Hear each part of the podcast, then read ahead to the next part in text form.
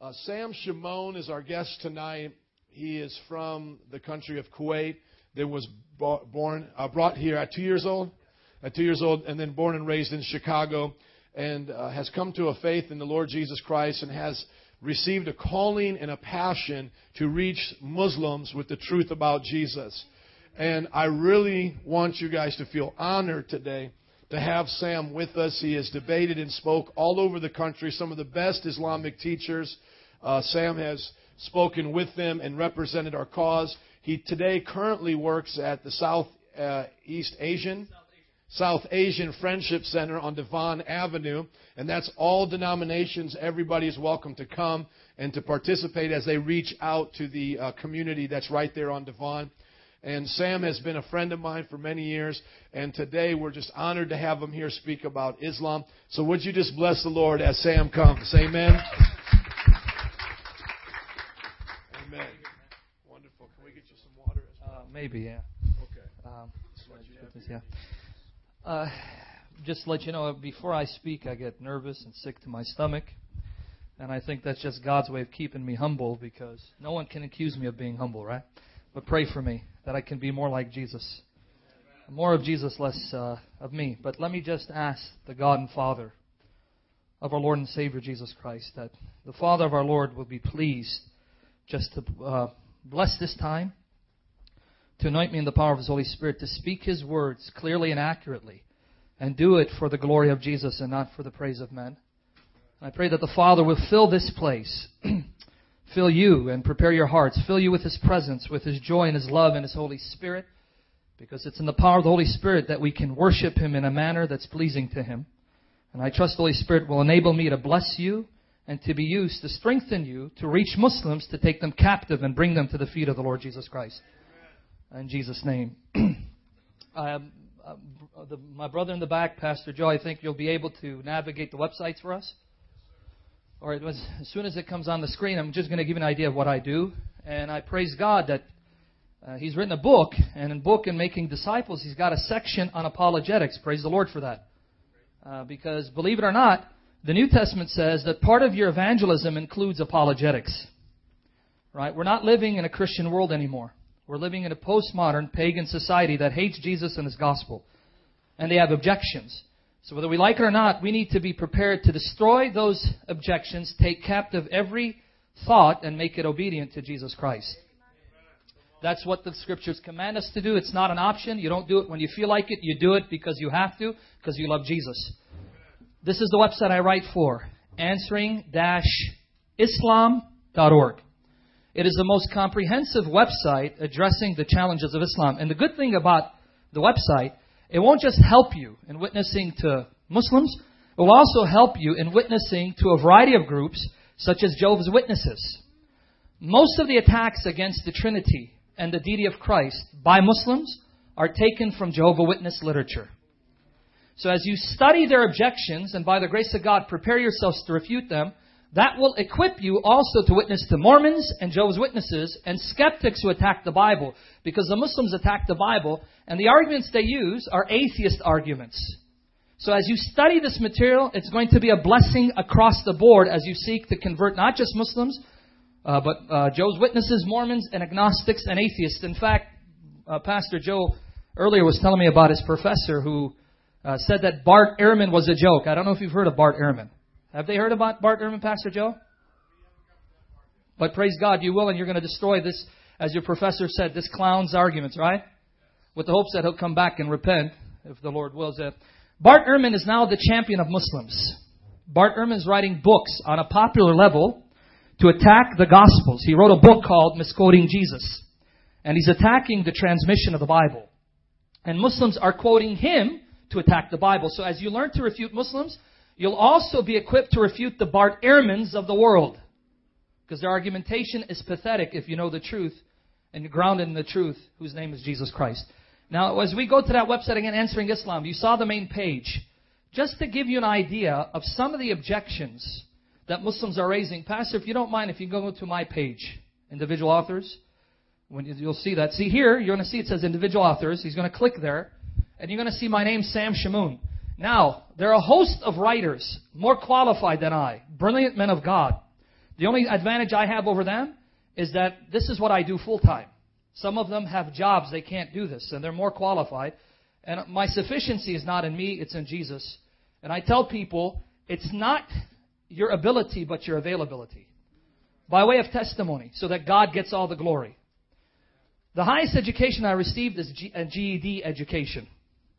But by the grace of God, I believe if you hear some of the lectures and watch the articles, you're going to know that this is the grace of God that enables me to do this. As a testimony to every one of you that we have no excuse because God is willing to give you wisdom to know Him and proclaim Him. You know, when you pray those prayers, God will honor those prayers.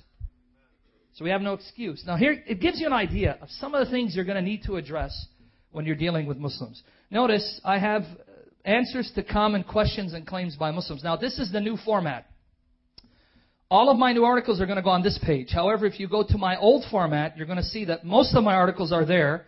Lord willing, we're going to switch to the new format. So if you can just go down to the page, Pastor. If you go down to the page, you're going to see it says the old index. You'll see it because I want them to see the questions. You see it says earlier index page? Right there. Now you're going to give it an idea of some of the questions and objections Muslims are bringing up. Note, if Jesus is God, how can God die? That's an objection they raise. We have the responses by the grace of God. So the work has been done for you. You just need to make yourself available to study the arguments. If Jesus is God, was he praying to himself? Since Jesus has a God, how can he be God himself? See, these are the objections, but these are objections that even Jehovah's Witnesses are raising. So learning to refute the Muslims, you'll be refuting the Jehovah's Witnesses. But keep it in mind, it's not about winning a debate, but winning hearts. And I'm learning that. I come from the Middle East. We like to argue. Pastor Joe can understand. He's Italian, so he's just as hot blooded as me. Amen? As long as our temper doesn't burn, but refines. Amen? So I pray that God will give me the grace to be more gracious. I'm a work in process, right? Be patient with me because Jesus is patient with me. Right? So this gives you an idea of some of the objections they're going to raise. Now, before I go into some of the objections, and I'm going to give you practical advice and information. Because when you go out in the streets, they're going to ask specific questions. I don't care who it is. These questions will always be raised. And some of you encountered that, right?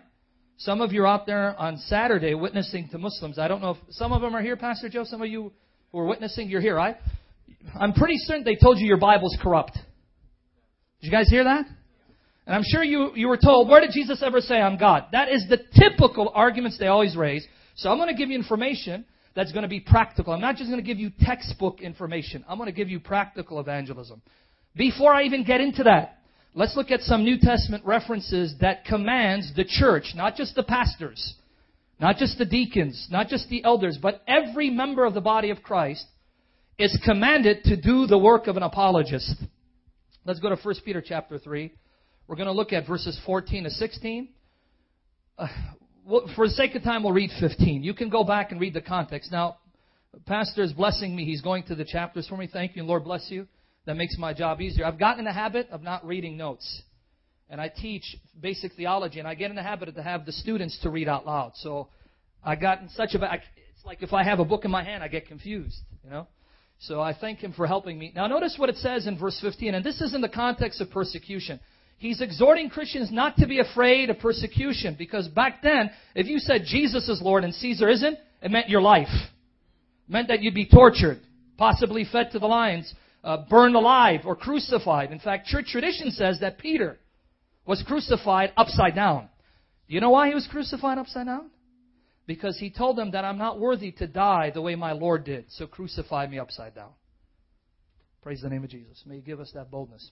1 Peter 3:15 in that context he's exhorting the Christians and this is no it's not directed to the pastors only. It's directed to the entire church and notice what it says, but in your hearts set apart Christ as Lord. Always be prepared. Does it say when you feel like it? When it's a good day and the weather's all right, then you go ahead or always be prepared in season, out of season. I don't care how you feel. I don't care if your wife got on your bad side. It's not about how you feel, it's about doing what is right. Right? Always be prepared to give an answer. Now, Pastor can confirm this if you have your lexical sources and you want to look at the Greek word. The word there is apologian. Apologian. Sound familiar? Apologian is the word where we get apologist and apologetics. In fact, see, he's going to blueletterbible.org.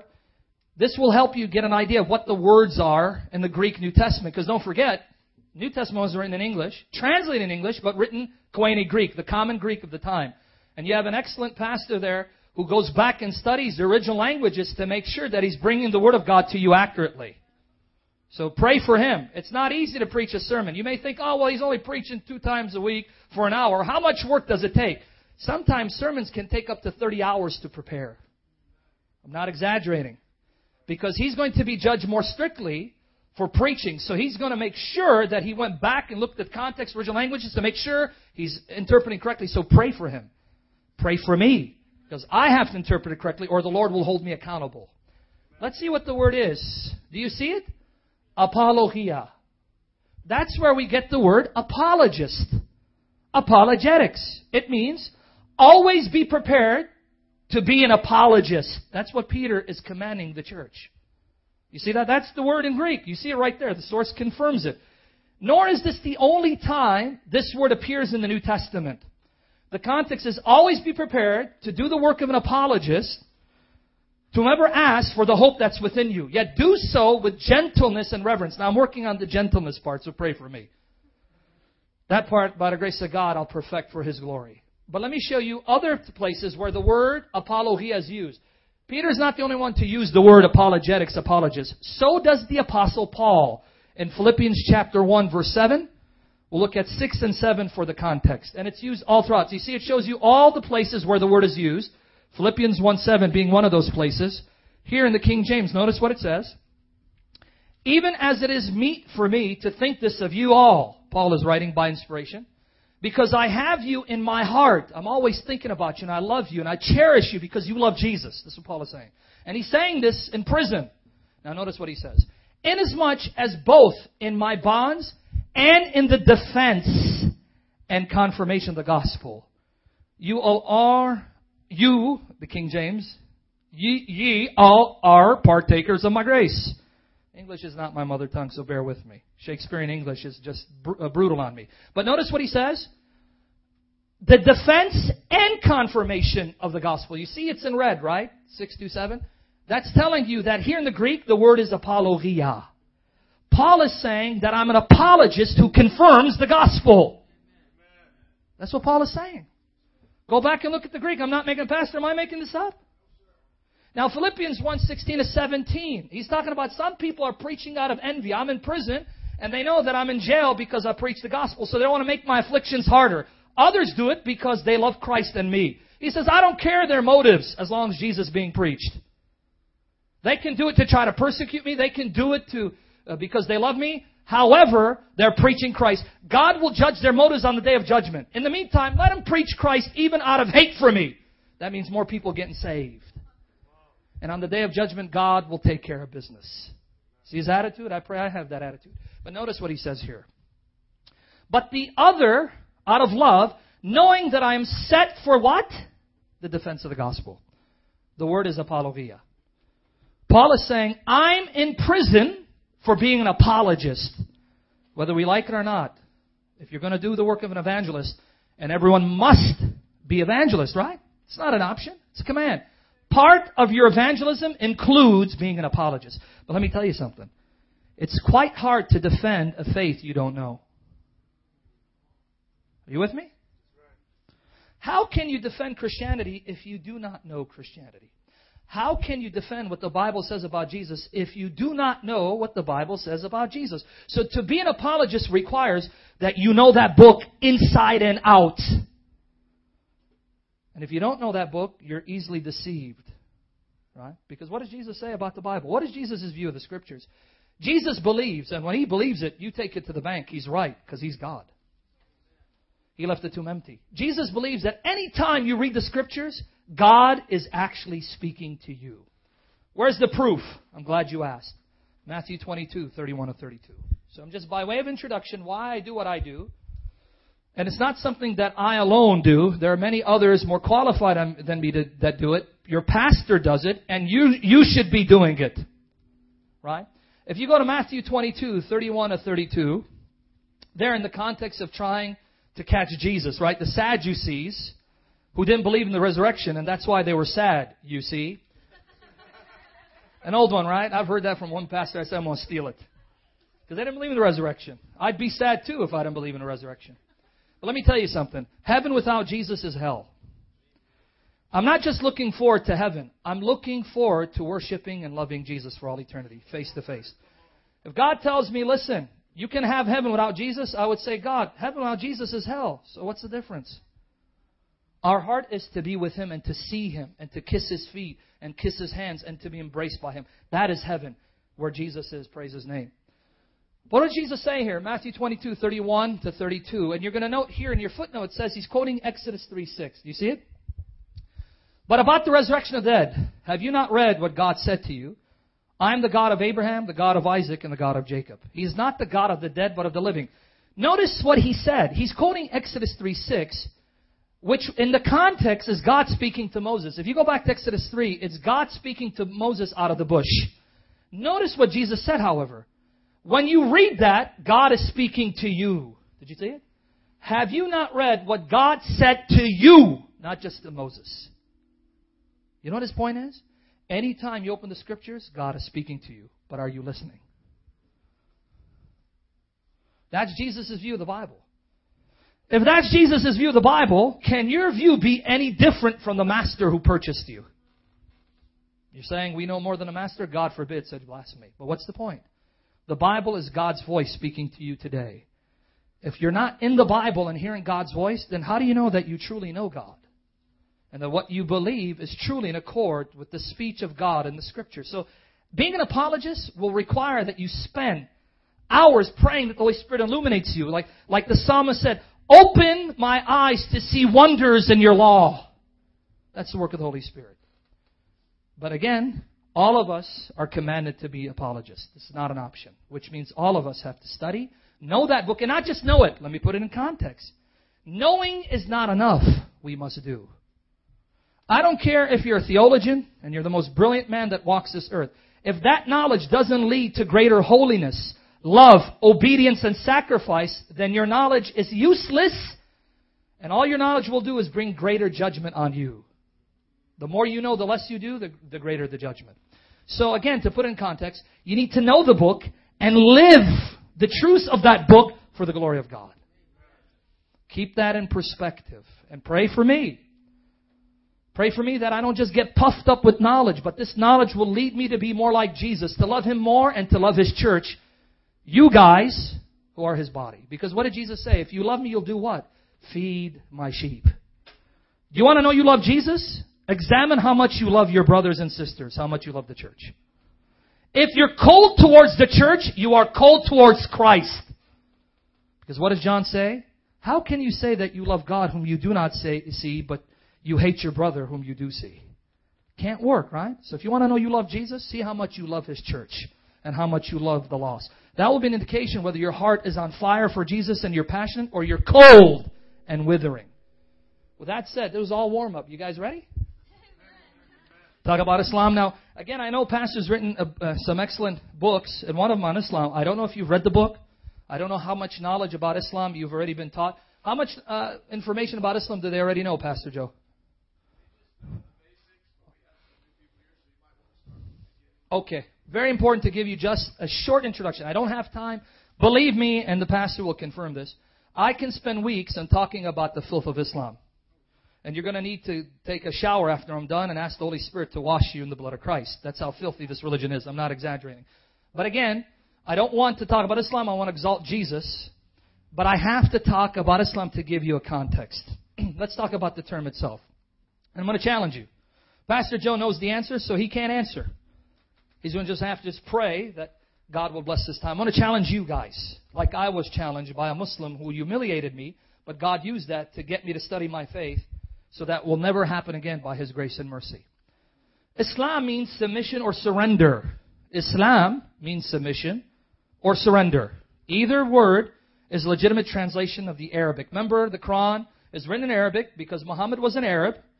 He was an Arab nomad, right, who claimed that the God of the Bible spoke to him and commissioned him in Arabia, right? We'll talk about that a little later. But Islam is an Arabic term, means submission or surrender. Theologically, when you talk about surrender or submission, you're talking about submitting to the one God. Which God? The God of the Quran, whose name is Allah. Someone prayed, Allah's not God, Jesus is. Praise God, that's true. Allah of the Quran is not God. However, let me just put it in context. I don't know if you've encountered people who speak Arabic. If I had an Arabic Christian here, and if you were to say Allah, that's the only word they have in Arabic for God. Allah is an Arabic term. It simply means the God. So if there's an Arabic Christian here, if he reads his Arabic Bible, for example, if you read John 1 1 in Arabic, it says, In the beginning was the Word, the Word was with Allah, and the Word was Allah. That's what the Arabic New Testament says. Why? Because there is no other term in Arabic for God. However, just because Muslims may use a term in Arabic that Arab speaking Christians use doesn't mean it's the same God. Let me further explain what I mean. Let's take the English word God.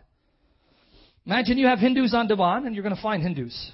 You're not just going to be running into Muslims on Devon, you're going to be running into Hindus. You have a Hindu, you have a Muslim, you have an Orthodox Jew on Devon, they're Orthodox Jews. And then you're going to have Christians and you say to them, Praise God! Every one of them will say, Yeah, praise God. The Hindu, the Jew, the Christian, right? The Muslim. However, when you get specific, praise be the God and Father of our Lord and Savior Jesus Christ. How many people are going to amend you? Praise God, Father, Son, and Holy Ghost. I, I know Holy Ghost is the only English. Praise God, Father, Son, Holy Spirit. How many people are going to amend you after that?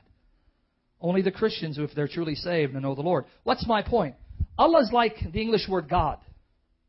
Anyone can use the term. However, what do you mean when you use the term, and who do you have in mind? So don't get hung up too much on the term, because if I take you to an Arabic uh, church, and there are churches that are in Arabic that are spirit filled and worship God, right? And they're speaking Arabic and they're calling Jesus Allah throughout the service. It's not the term, it's the person or entity that you have in mind when you use the term. Remember that. Very important. So if you're going to write this down as a rule, the rule is just because you use the same terms doesn't mean you have the same thing in mind. That's a very important rule because you'll be talking Jesus, the Muslim will be talking Jesus, but you're not speaking of the same Jesus, but you're using the same word. Their Jesus is a Muslim prophet. Their Jesus is going to destroy every cross he sees when he returns, and I'll talk about that. Is that your Jesus? So just because you use the same term doesn't mean you have the same person in mind. Define your terms. When I say Allah, I mean Father, Son, Holy Spirit. Is that your Allah? The Muslims say, God forbid. That's not my Allah. Thank you for admitting we don't worship the same God. So remember that. So Islam says submitting to the one God Allah. What is the unforgivable sin in Islam? I'm just going to give you some basics and we're going to get into the objections because I don't have too much time to break this down. According to the Quran, the one sin that Allah will never forgive is the sin of associating partners with Allah. Islam teaches that Allah has no sons. Absolutely no sons. That Jesus Christ is not God. And definitely not His Son. And if you think for a moment that Allah has children, or that Jesus is His Son, or that Jesus is God, you are associating partners with Allah, and therefore you're committing the sin that Allah will not forgive. That's the unforgivable sin in Islam.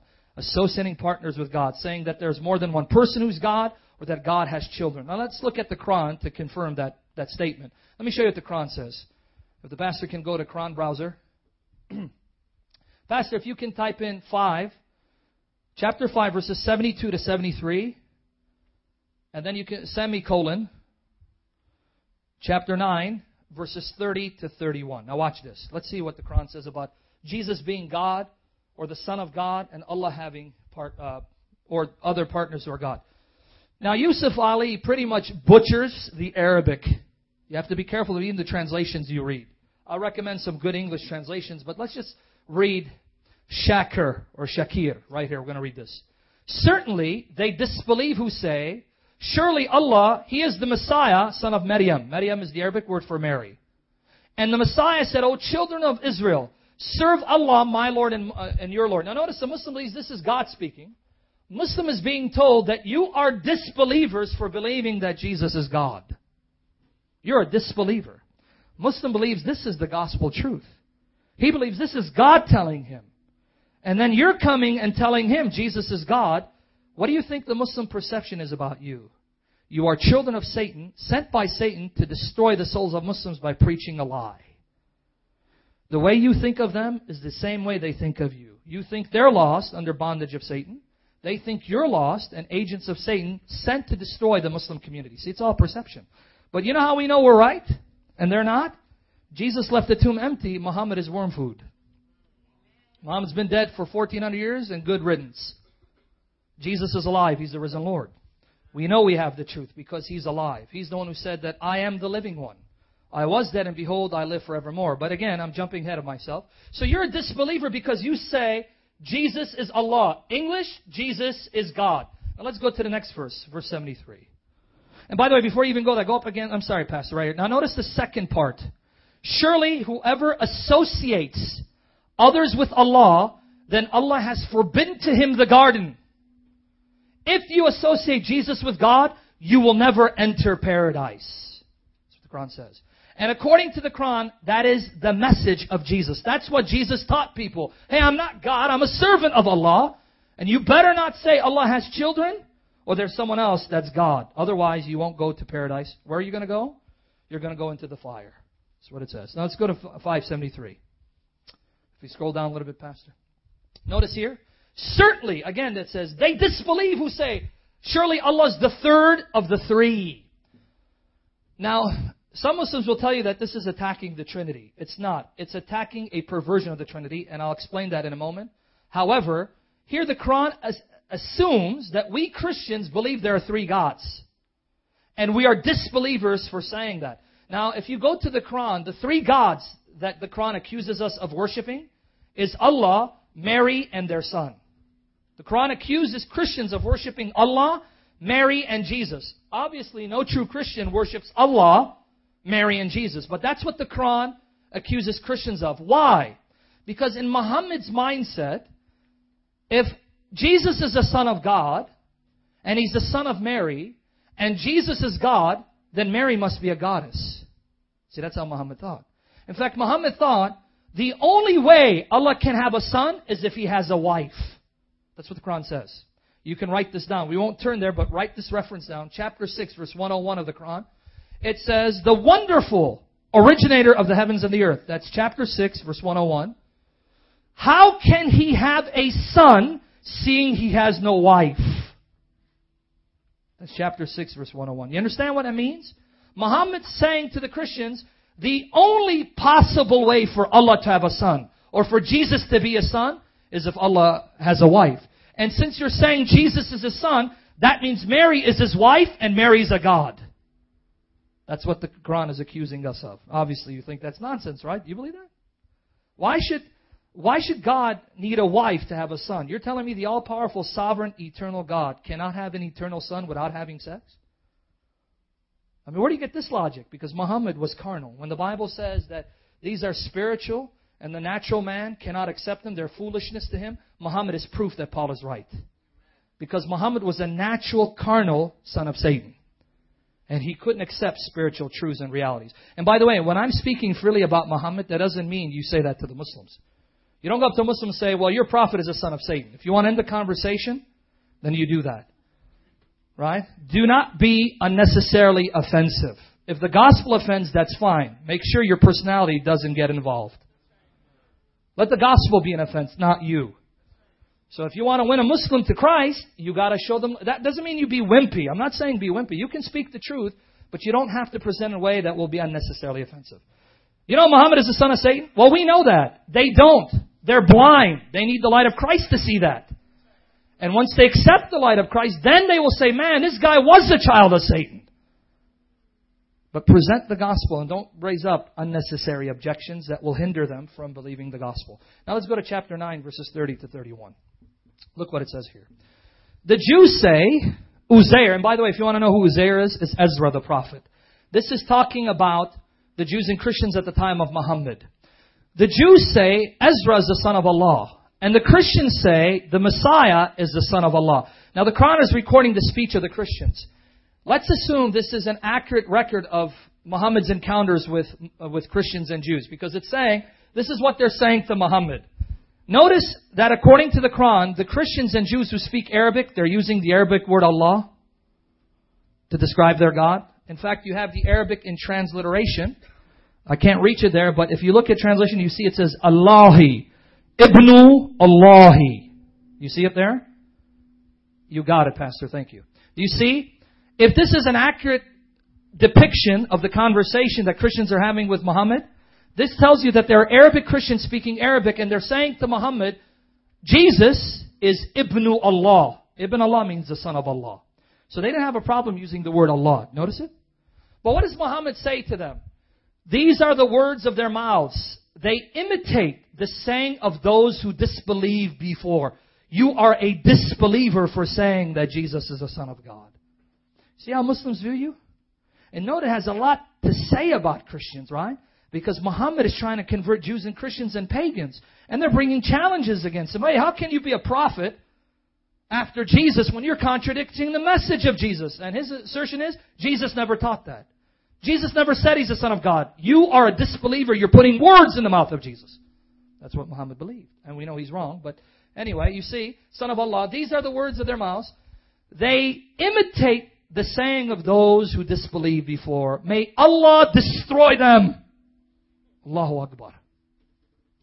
See what the Quran says Allah will do to us? Destroy us. By the way, this is one of the last chapters of the Quran. This is a chapter that Muhammad composed shortly before he died.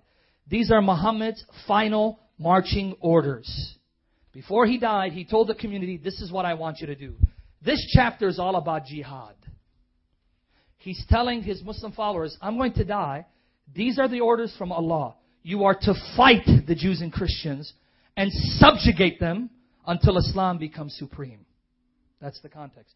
And he's inciting them emotionally. Now imagine you're a Muslim and the Prophet of Allah, they believe he's a prophet, is telling you, man, do you believe what the Christians are saying? God has a son. Allah fight them. What do you think that's doing to them? What do you think they're going to feel towards you? If they believe that book, they'll have nothing but hate and venom in their hearts towards you. However, they're outnumbered in the West, so they can't subjugate you. So they're going to give you another face of Islam. The kind smiley face. Oh yeah, we love you. Yeah, all religions are one. You know, Abraham believed in the same God we believe, and let's just all get along. That's the face they put on until Allah gives them the might, and then you're going to see the true face of Islam. But the good news is, Jesus sits enthroned as King of Kings. Islam will never dethrone the King. He has already won the victory on Calvary when he left the tomb empty. Praise his name. Let's read 31. And I'm going to contrast this with Christianity. Now watch. They have taken their doctors of law and their monks, meaning rabbis and and the monks. It's speaking to Jews and Christians again. This is telling the Muslims why you should fight them. Look how nasty these people are. They even take their rabbis, doctors of law, and their monks for lords besides Allah. They also take the Messiah, son of Maryam. Here it's saying Christians are so wicked, they believe Jesus is their Lord. Do you believe Jesus is Lord? According to the Quran, Allah will curse you, fight you, humiliate you, and subjugate you if Muslims have their way. So, according to the Quran, you believe Jesus is God, the Son of God, He's your Lord? You have committed blasphemy of blasphemies. Let's see what the Quran says about Allah having a son. Chapter 19, Pastor, if you don't mind, verses 88 to 93. You see how evil this religion is? How anti Christian this religion is? How much it hates the true Jesus and His gospel and His church? They don't love your Jesus. They love their Jesus, which is a deception foisted on them by Satan That's what the New Testament says, right? And I'll show you where the New Testament says, be careful. Satan wants to rob you of your spiritual virginity. Paul says that, and I'll show you. How? Paul tells us how Satan tries to do that. He's going to present another Jesus, a different spirit, a different gospel, and he tells the church, and you put up with it easily. Don't you understand that's Satan's way of robbing you of your spiritual virginity? Because Paul says, I have presented you as a virgin to one husband. Don't you go and fornicate on me.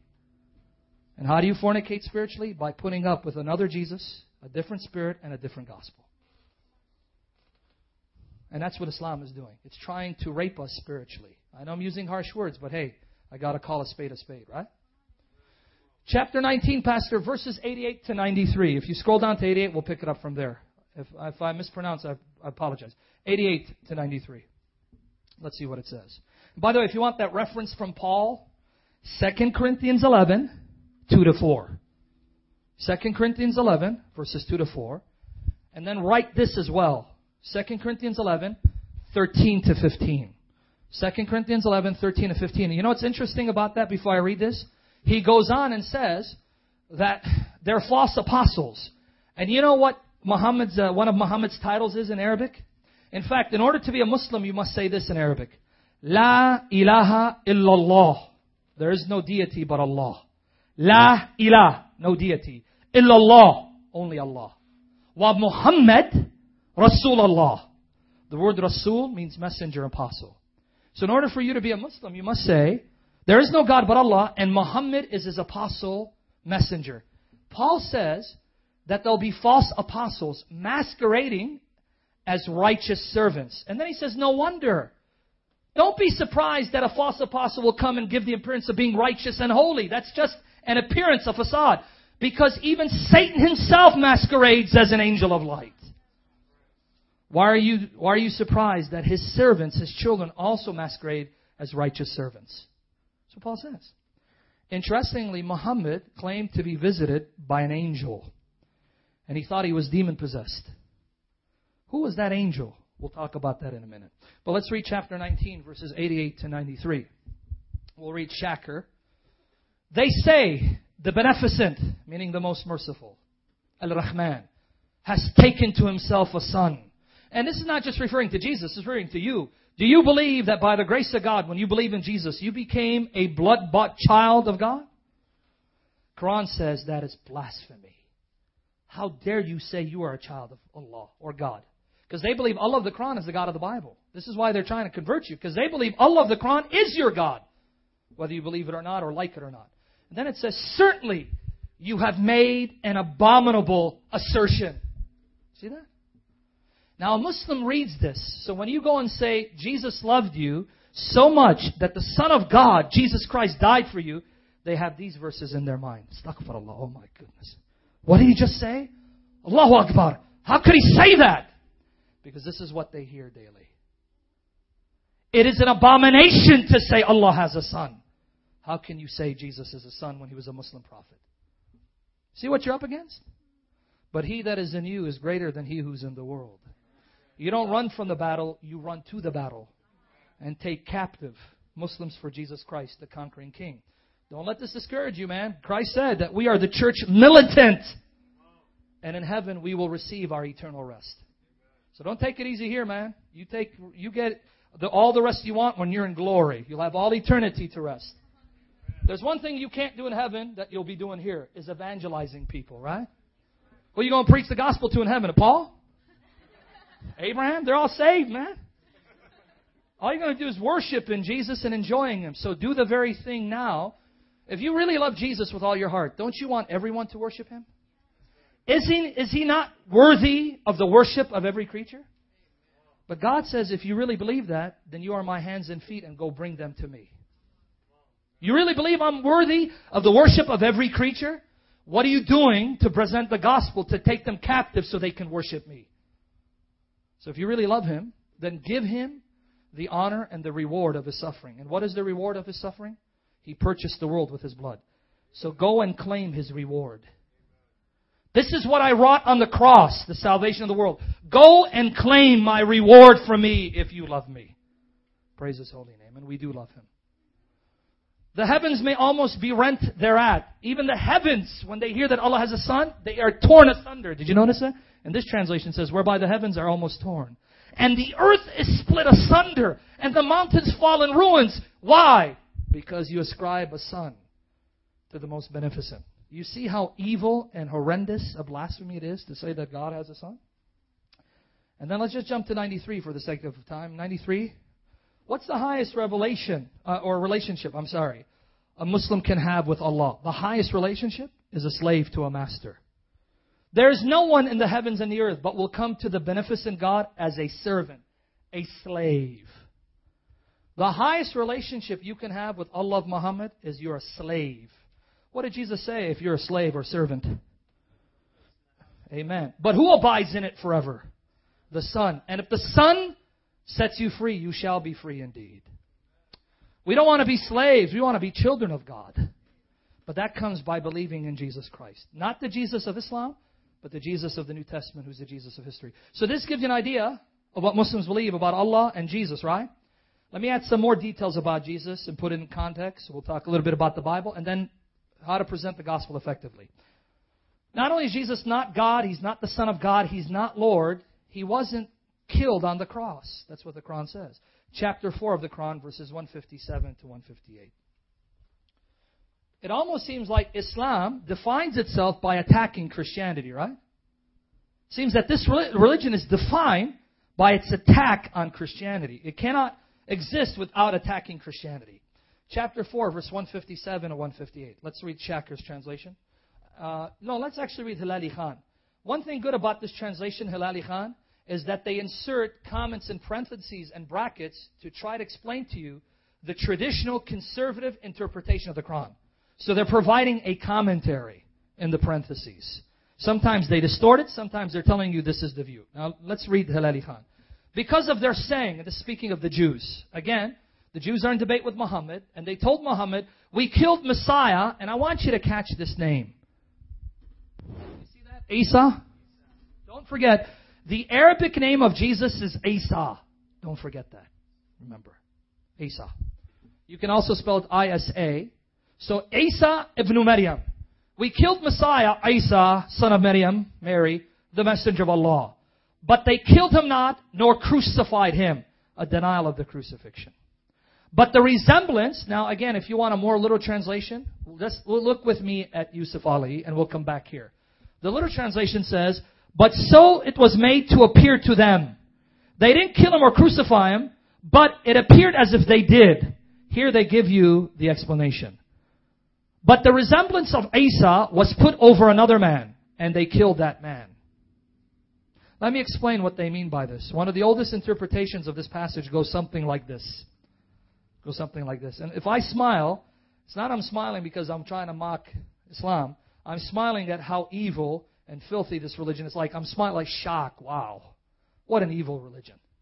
And these people under the bondage of this evil spirit. So they're not the enemies the spirit that's taken them captive is the enemy. Put in perspective, they're humans that need Jesus. Because at one time you too belong to the spirit. The prince of the power of air, the spirit that's at work in the children of the disobedience. You too were under bondage and Jesus set you free. That's how you have to view them. They're humans, they need Jesus. They're under the power of Satan, but Christ is greater than Satan and he's crushed the head of the serpent. Let me give you the one of the oldest interpretations. On the night of Jesus' betrayal, what happened? Christian perspective, what happened on the night of his betrayal? What happened? He was having the Lord's Supper, and then what happened? He went to Gethsemane, right? And Judas came and sold him. Okay, so the Christian story is he had the Lord's Supper, he instituted the Lord's Supper, went to the Garden of Gethsemane, prayed. Judas comes and sells him out. And they take Jesus to the cross. Willingly he went. Because Jesus says, No one can take my life away from me. Praise his name. And he proved it. We'll talk about it a little more. According to the Islamic version, on the night of his betrayal, he was in the upper room and he told his disciples who were present, which of you volunteers to look like me and die in my place, I will guarantee him paradise. Did you guys hear me? Jesus is asking which of the disciples will look like him. Well, how, how are they going to look like him? Allah is going to make a disciple look exactly like Jesus. So that they will kill that person while Jesus escapes to heaven. And exactly what happened. The youngest of them said, Oh, Isa, I volunteer to look like you and die in your place if you guarantee me paradise. He goes, go ahead. And the, uh, Gabriel opened up a roof and a hole in the roof, I'm sorry, and then took Jesus to heaven. And that disciple miraculously was changed to look like Jesus. So when they went in, they thought it was Jesus and they killed him. Now you understand what this means. But the resemblance of Isa was put over another man.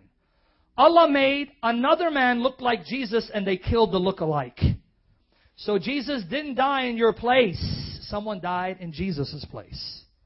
Jesus didn't take your place on the cross. Someone took Jesus' place on the cross. Are you with me? Do you get any more antichrist than this?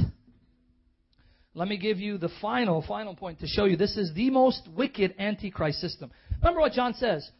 It is the last hour and the Antichrist will come into the world. Then he says, many Antichrists have gone in the world. That's 1 John 2.18. And then he tells us what an Antichrist is. I'm going to show you that this, for now, until the Antichrist shows up, this is the most Antichrist religion in the world. Do you see that name, Isa? Don't forget it. Ask any Arabic speaking Christian. Uh, by the grace of God, you're going to meet them.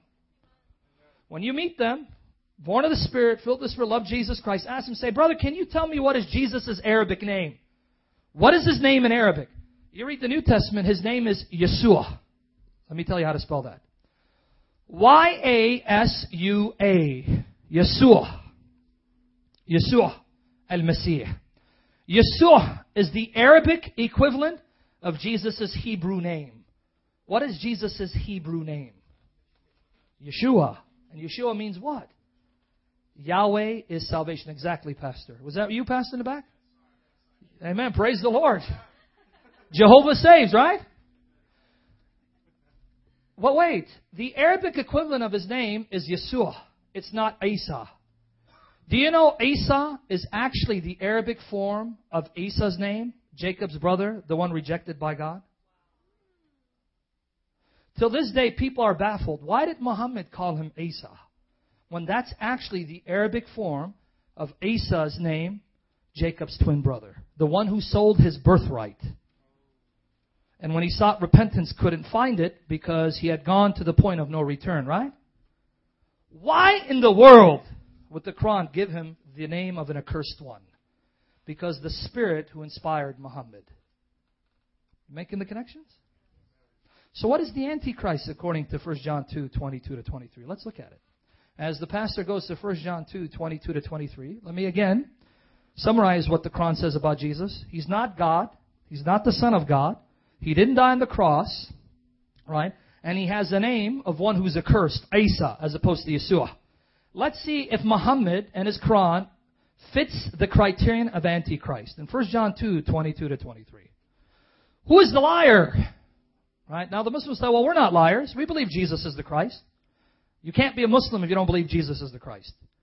And that he was born of the Virgin Mary and he was a miracle worker. They all believe all that. And I'll just say something about the second coming because it's very relevant to our discussion. Such a man is the Antichrist who what? The Father and the Son. Is Allah the Quran a father to anyone? Is Jesus his son? So Muhammad denies the fatherhood of God and the divine sonship of Jesus? So who is Muhammad according to John? The Antichrist. So he had the spirit of Antichrist inspiring him. Now you see why the Quran attacks the gospel of Jesus Christ. No wonder, for Satan himself masquerades as an angel of light. 2 Corinthians 11:14. Let me quickly give you the little history about Muhammad. Quickly, so you can see this, man. You're going to see how evil this religion is. But you got the gospel that can destroy the power of Satan. Right? You got the weapons of God. No one can defeat you if you're walking in the armor of God. But notice what I said. If you are walking in the armor of God. If. If you're prayed up, and you have the truth, and you have the helmet of salvation, and you have the shield of faith, not moved. You know you have the truth and you have no doubt. And you're shodding your feet with the gospel of peace. What does that mean to shod your feet? It means going out there and preaching the gospel. How sweet are the feet that bring good news. Right? If you're prayed up and you got the arm of God, you can never be defeated. In fact, what's ironic, the world thinks if a Christian dies for his faith, he loses. That's actually the guarantee that you are victorious. How did they defeat the accuser of our brethren, Revelation 12, 10 to 11? They did not love their life that they shrunk back from death.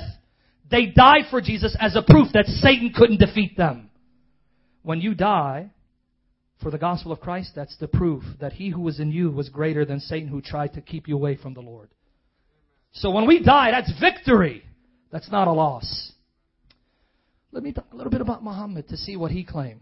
Muslims claim that when Muhammad was 40 years old, let me give you the date, he was born 570 AD, about 570 years after the birth of our Lord and Savior Jesus Christ, roughly.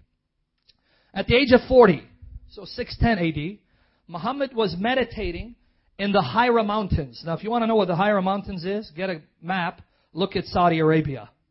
The Hira Mountains is in Saudi Arabia. Muhammad was born in Mecca. It's still there in Saudi Arabia. So you look at a map, you'll, map, you'll see these places.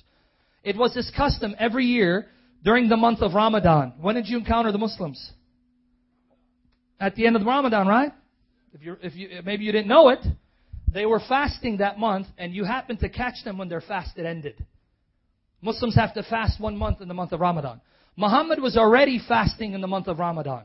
But during this time, Muhammad was a pagan, and his family were pagans who worshiped 360 gods. And yet they were fasting the month of Ramadan. Why would Muslims celebrate a fast observed by pagans?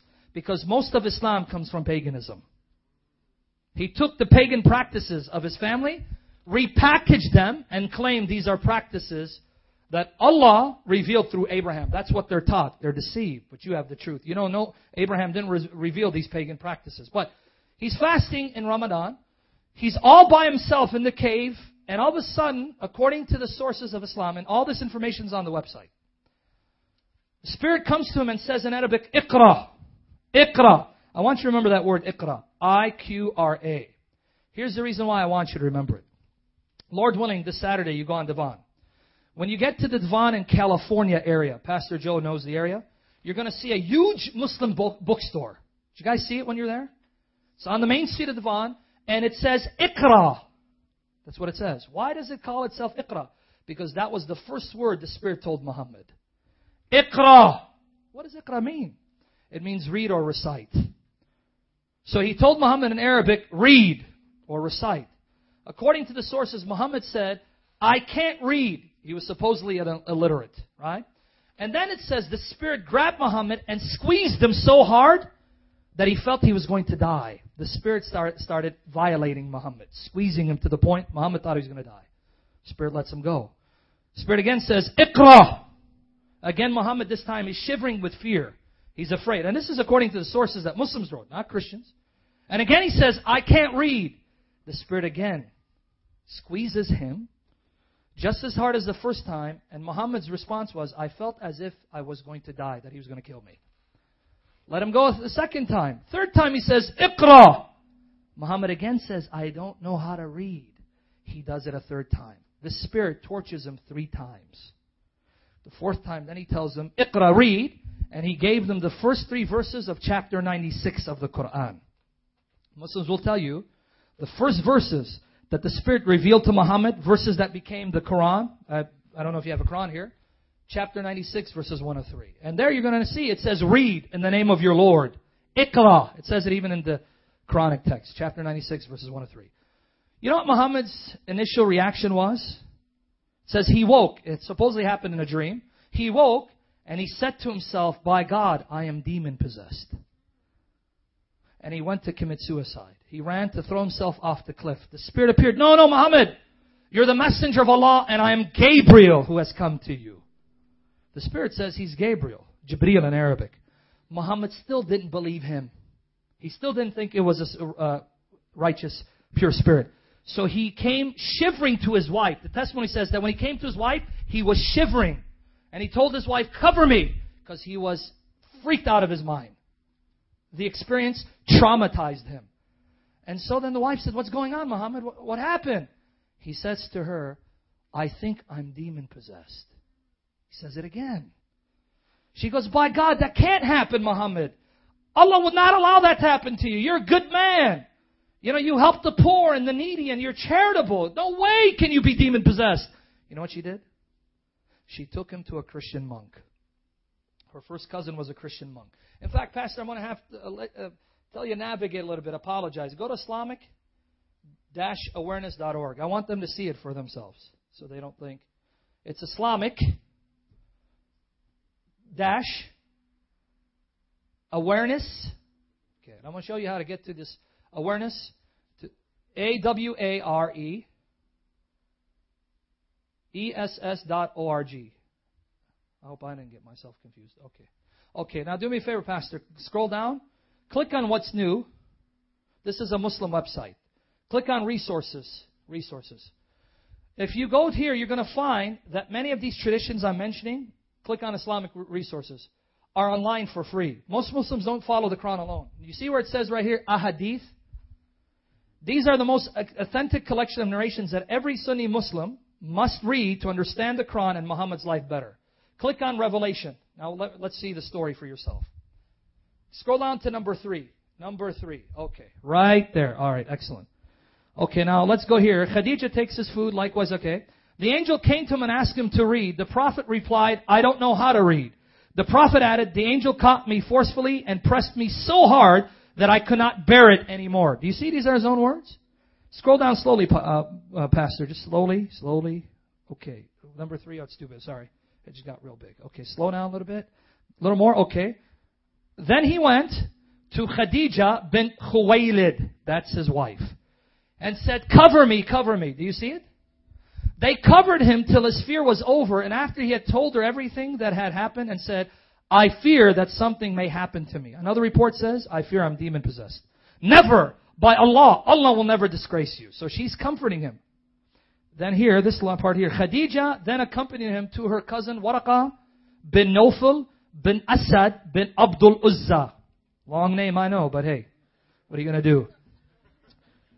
Who during the pre-Islamic period became a Christian.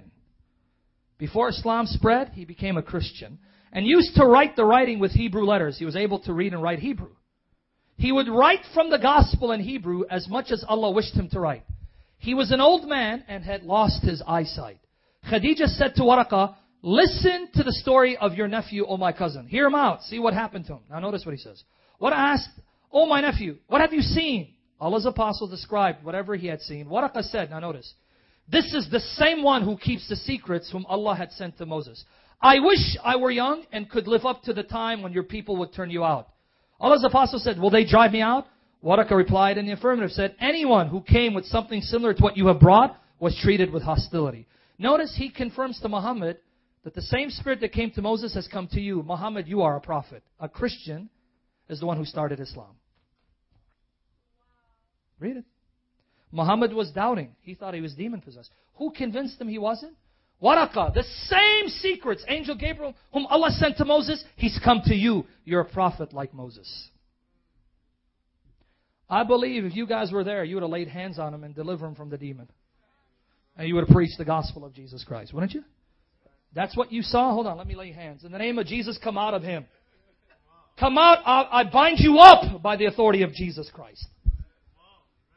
This monk deceived Muhammad into thinking he was a prophet and therefore foisted Islam on the world. Put it in context. What did Paul say? Satan masquerades as an angel of light. Who do you think came to Muhammad claiming to be the angel Gabriel? Is it a surprise that Islam is so anti Christian? Is it a surprise that Muhammad would call Jesus by the name of the cursed one? Who do you think inspired him to say that? the one who hates Jesus and his gospel. See, Satan doesn't care whether you're religious. See, a lot of people think Satanism is to worship Satan. He don't care whether you believe he exists or not. Just don't worship Jesus. The true Jesus, he's okay with it. He's okay with you being a Buddhist. He's okay with you being a traditional dead Christian, not regenerated. He's okay with you being a Muslim, but don't be a born again, spirit filled slave of Jesus Christ. He doesn't care. In fact, you know what Satanism really is? if you study Genesis 3 carefully, did Satan say, Come and worship me? Or did he entice them to worship themselves by being their own gods, disregarding the command of God? God knows that in the day you eat of it, you shall be like God. Satanism is the worship of self, putting your interest ahead of God's. That's Satanism. Don't worship God. Worship yourself and follow your own desires. Even if your desires contradict the will of God. And you know what? With that said, we got a lot of Satanists in the church, don't we? Put their interests ahead of God. And I'm not saying any of you, God forbid, filled with the Spirit, sealed by the Spirit. But that's what the pastor was saying when some of you don't come to prayer. Who do you think, whose will you're putting ahead? God's will or your own will? Ain't that Satanism? When he tells you come, we need to pray, church. We need to pray for revival and repentance, and everyone has to be accounted for. And you say, well, not today, I'm feeling tired. I'm just going to do what I want. That's Satanism. Do what you want when you want and disregard the will of God. So be careful. Do not be deceived.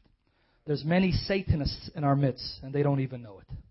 But this gives you an idea of who inspired Muhammad. Now, with that said, you guys ready for the objections? Pastor, you want me to take a little break? I don't know how you arrange it. Uh, do you take? Okay. Let me know when you guys want to take a break, because I know some of you may want to stretch out, go to the bathroom. Let me know. Be- believe me, I can stay till five in the morning. I'm not lying. Pastor Joe can do the same thing. He knows. When he comes, you know, I'm the fire, he's dynamite. I light him up and he explodes. I'm bringing revival to the land. Amen? All right. Let's talk about some of the objections. But you know what? I think I do need to talk about the second coming of Christ. I don't want to talk too much about Islam. But you need a context to work with, right? Let me just say something about what they believe about Jesus. Most Muslims believe Jesus is coming back. You're not the only ones waiting for Jesus to return. Are you aware of this?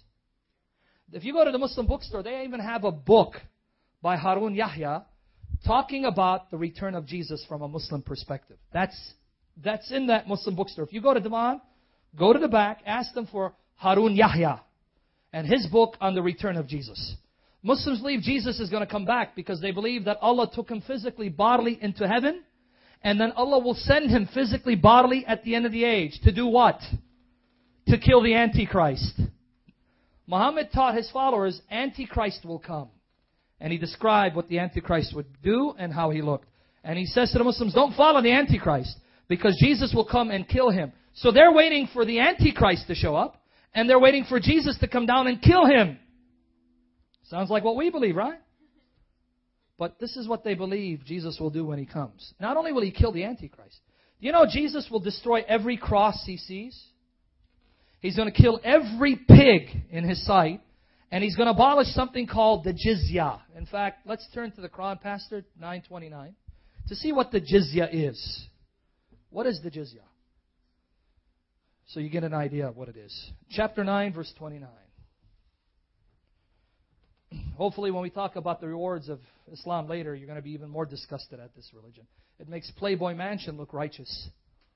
No exaggeration. Chapter 9, verse 29. Fight against those who believe not in Allah nor in the last day. Do you guys believe Allah of the Quran is your God? Remember, you can use the same term, doesn't mean it has to be the same God. If Allah of the Quran is not the Father, He's not the Son, and He's not the Holy Spirit. In Islamic theology, the Holy Spirit is Angel Gabriel. They even deny the Holy Spirit. If you ask a Muslim who's the Holy Spirit, oh, that's Angel Gabriel. He's not God. He's not the third person of the Godhead. So deny the Father, Son, Holy Spirit. So is Allah of Muhammad your God? So, but it says if you don't believe in Allah, Muslims have to fight you. That's what it says. Read it. Am I making it up? Fight against those who believe not in Allah. You just told me you don't believe in Muhammad's Allah. The Quran says to Muslims, you better fight them. Nor in the last day. See, Muslims must believe in the last day, a day of judgment and resurrection. And then people who are wicked will go to hell. People righteous will go to paradise. But you guys believe in the last day, right? You don't believe in the Islamic last day. And here's why. I have the quotations. I brought it. You can find the material on the website. Muhammad says that if you stand before Allah in judgment, and Allah is pleased with your faith and your works, you've done enough works to please Allah, to paradise you will go. Once there, and sisters, I apologize, but I want you to see how disgusting this religion is. Allah has houris, specially created maiden, maidens, with swelling breasts, that the men will deflower for all eternity. That's what the Quran says. You will deflower them. Meaning they're virgins. You sleep with them, take away their virginity, and then they become virgins so you can take their virginity over and over and over again for all eternity. Amen. Jesus is Lord. One guy asked Muhammad, in fact, according to the tradition, you'll have at least 70 of these houris, maidens. One tradition says every man will have 70,000 of them. So for all eternity, you're going to be sleeping and deflowering virgins for all eternity. That's your pleasure. And with the rivers of wine, the Quran says you'll be drinking wine, drinking milk, drinking water, fruits. You're going to have young boys, youths serving you. Beautiful looking young boys serving you in paradise. That's what Quran says. One man, Muslim man, told Muhammad, How is it possible that in paradise we can sleep with so many women? How's it possible? Because he's thinking worldly, right? I'm on the world. I can't do that. I can't sleep with 70 women in a day. I can't. I don't have the stamina. You know what Muhammad said? He goes, by God, Allah will give you the sex drive of 100 men so you can have eternal erections. Allahu Akbar. I'm not lying. I had to tell you because I want you to be utterly disgusted with this religion. I'm sorry for being graphic. I needed to so you can see how wicked and filthy this religion is. What is the heaven and the paradise of a Christian? My heaven is not sleeping with women. My heaven is worshiping Jesus and basking in His infinite love and joy. You're going to tell me sex can compare to being in the presence of Jesus and being filled with His infinite love? You're telling me sex can outdo that? You, you, you must be out of your stinking mind. But they don't know Jesus. This is all they know. Carnal, fleshly desires. So you don't believe in the last day of Islam, do you? What does Paul say in Romans 14, 17? The kingdom of God is not food or drink, but righteousness, peace, and joy in the Holy Spirit. Doesn't mean we're not going to share a meal with the Lord, because Jesus said we're going to partake of the Lord's Supper. He goes, I will not drink of this cup again until I drink it anew with you in the kingdom. But Paul is saying it's not all about that. You know what's it about? Being with Jesus. If I have the Lord's Supper in heaven without Jesus, that's not heaven. This is what I said earlier. Heaven for the believers to be with Jesus. If you're looking for rewards, then you got to ask God to change your heart. My reward is to be with Jesus. I don't care about my ranks. Not that I, I don't want to do my utmost for His highest, but when I do my utmost, I want to make sure I'm doing it for His glory, not for what He can give me, because He's worthy. So we don't believe in the last day of Islam, nor forbid that which has been for, forbidden by Allah and His Messenger. Whatever Muhammad said, don't do. If you keep doing it, Muslims must fight you. And it even says, fight those who acknowledge not the religion of truth. If you don't believe Islam is true, Muslims must fight you. Even if they're among the people of the scripture. The Quran calls Jews and Christians people of scripture because the Quran recognizes that Jews and Christians receive books from Allah because they think Allah is the God of the Bible. It says even fight them until when? They pay the jizya with willing submission and feel themselves subdued.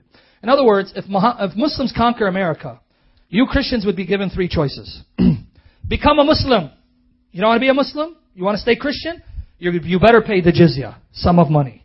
You don't pay the jizya, we kill you, take your women and rape them, and enslave your children. So these are the three choices you have. And in Islam, they're allowed to rape women, even if they're married, in the presence of their husbands, and then sell them off as property. That's in the Quran and the Hadith. So those are the three options. You want to stay a Christian? You better pay the jizya. If not, if we kill you, we're going to take your women. And in Islam, you can marry girls who haven't even reached puberty. You know that? That's in the Quran, chapter 65, verse 4. We won't turn there yet, but let me give you a story about Muhammad. Muhammad was 51 years old. Let me tell you a story about this filthy man. Muhammad was 51 years old, and he told his best friend Abu Bakr, he goes, I want to marry your daughter. You know how old his daughter was? She was six years old and he was 51. Abu Bakr, his best friend, said, But Muhammad, you're my brother. He goes, Yes, we're brothers in the religion. However, she's lawful for me to get married. Okay, you want my daughter? You can have her. Muhammad wrote the contract at six. She was nine years old, the reports say. She was still playing on swings and with dolls. It says, on the day when Muhammad came to consummate the marriage, she was playing with swings. She came, she was out of breath, her mother prepped her, Muhammad was sitting down. She sat on Muhammad's lap. He took her by the hand with her dolls in her hands, took her home, and had sex with the nine year old when he was 54 years old.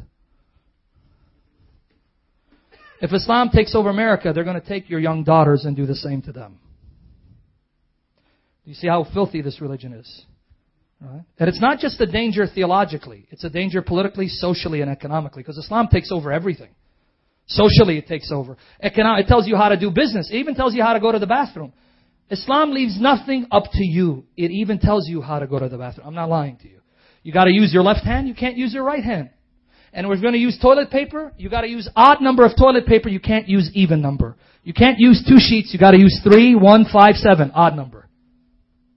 That's what Islam says. It dictates every aspect of your life. So, you pay the jizya if you want to live as a Christian under Islam. So then why is Jesus going to abolish the jizya when he comes? Because it says when he comes, he's going to abolish it. Why is he going to do that? Because when Jesus comes, there'll be no more non-Muslims. Everyone must become a Muslim. That's why there'll be no more jizya. Because jizya is taken from who? Jews and Christians. Well, if there are no more Jews and Christians, where are you going to take jizya from?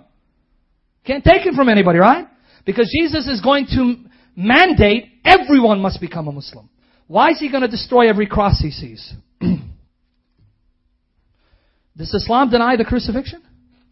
Yeah, we just read it says he didn't die on the cross. When Jesus destroys the cross, He's attacking Christianity, saying, you Christians created a religion after me, and you said things about me that are not true, and this is what I think of your Christianity.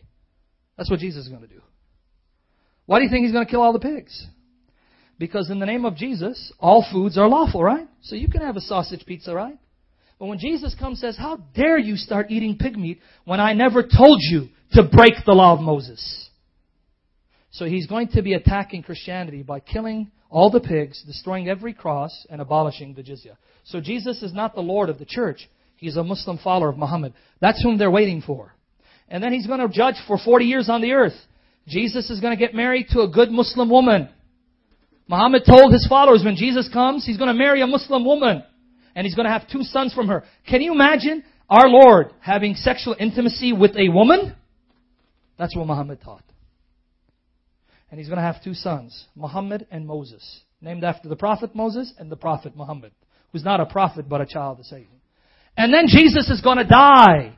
And guess where they're going to bury him? In Medina, which is in Saudi Arabia. Muhammad's grave is there. Next to him is a grave that's empty that Muslims are waiting to bury Jesus in when he dies. That's the Jesus they're waiting for. Is it your Jesus? That's why Paul says if someone comes and presents another Jesus or a different gospel or a different spirit, you put up with it easily. And this is how Satan wants to seduce you from your spiritual virginity. That's the Islamic Jesus. Now, with that said, let's get into some of the discussion. You guys ready? You positive? You ain't tired yet? Come on, man. Pastor, you got a good group of students here, praise the Lord. Amen? Let's talk about the objections. Okay. Now you saw that the Muslims don't believe Jesus is God, the Son of God. He didn't die on the cross. So why not just quote the Bible and show them that the Bible teaches all these truths, right? Easy, right?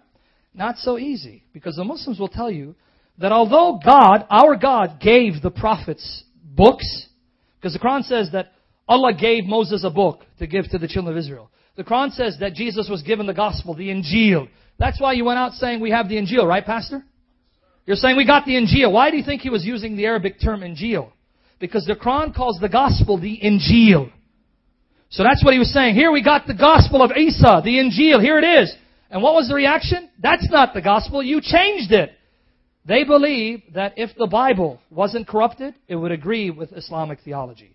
Why? Because Muhammad said all the prophets of the Bible were Muslims. Their religion was Islam. They believed exactly like I did. So the Muslim comes to the Bible and says, wait, that don't sound like Islam. It sounds like Christianity. But our prophet said that the book that Jesus passed to his community agrees perfectly with the theology of our prophet. But it doesn't. Oh, you Christians must have corrupted his message. This is what they're going to tell you. You corrupted the message. Now, how do you deal with that objection? How do you get over that hurdle? Are you aware that Muhammad, the Quran, says that your Bible is the uncorrupt Word of God, the Word that you're supposed to turn to to determine whether Muhammad is a fake? Are you ready? Are you ready? Come on, you guys ready? Okay, go to the website, Pastor, because I want to show them the link. Instead of because these Quran perversions, they change it. Go to the website, go on the main page if you can. The main page. All right. Go to where it says, uh, where does it say the Quran? It says something about the Quran. Okay, click there. When you go to our main page, you're going to see it says Quran. You click on it. Now scroll down. You're going to see a section right there. It says what the Quran says about the Bible. You see it right there? You click on that, we have over a dozen articles quoting the Quran and the narrations showing that Muhammad and the first followers of Muhammad all believed your Bible is the uncorrupt Word of God. So anytime a Muslim attacks your Bible, say, hey man, thank you for proving that Muhammad is a false prophet. What do you mean? Your prophet thought my Bible is true, but you're saying he's wrong. You understand? Because if they say the Bible is wrong and yet Muhammad believed it was right, that means Muhammad must be wrong. But they can't say that, can they? If they say Muhammad is wrong, they're no longer a Muslim, so they're going to have to say, no, then he is right. Your Bible is good. But if my Bible is good, Muhammad is still wrong because he contradicts it. You're in a no-win situation. This is what I call Islamic Dilemma 101. Let's see what Muhammad said about the scriptures. You see that hadith that says Muhammad and the Torah, Pastor? Muhammad and Torah, if you can click on it. It's right there. I think it's the fourth from the top. One, two, three, fifth, I think. Okay, yes. Let's see what Muhammad said about the Torah in his day. Sunan Abu Dawood, book 38. And this is a, this is a collection of narrations. Remember, most Muslims don't follow the Quran alone. They follow the traditions known as the Hadith. If they see that you know the Hadith, they'll be very impressed with you. Say, man, you've been studying my religion.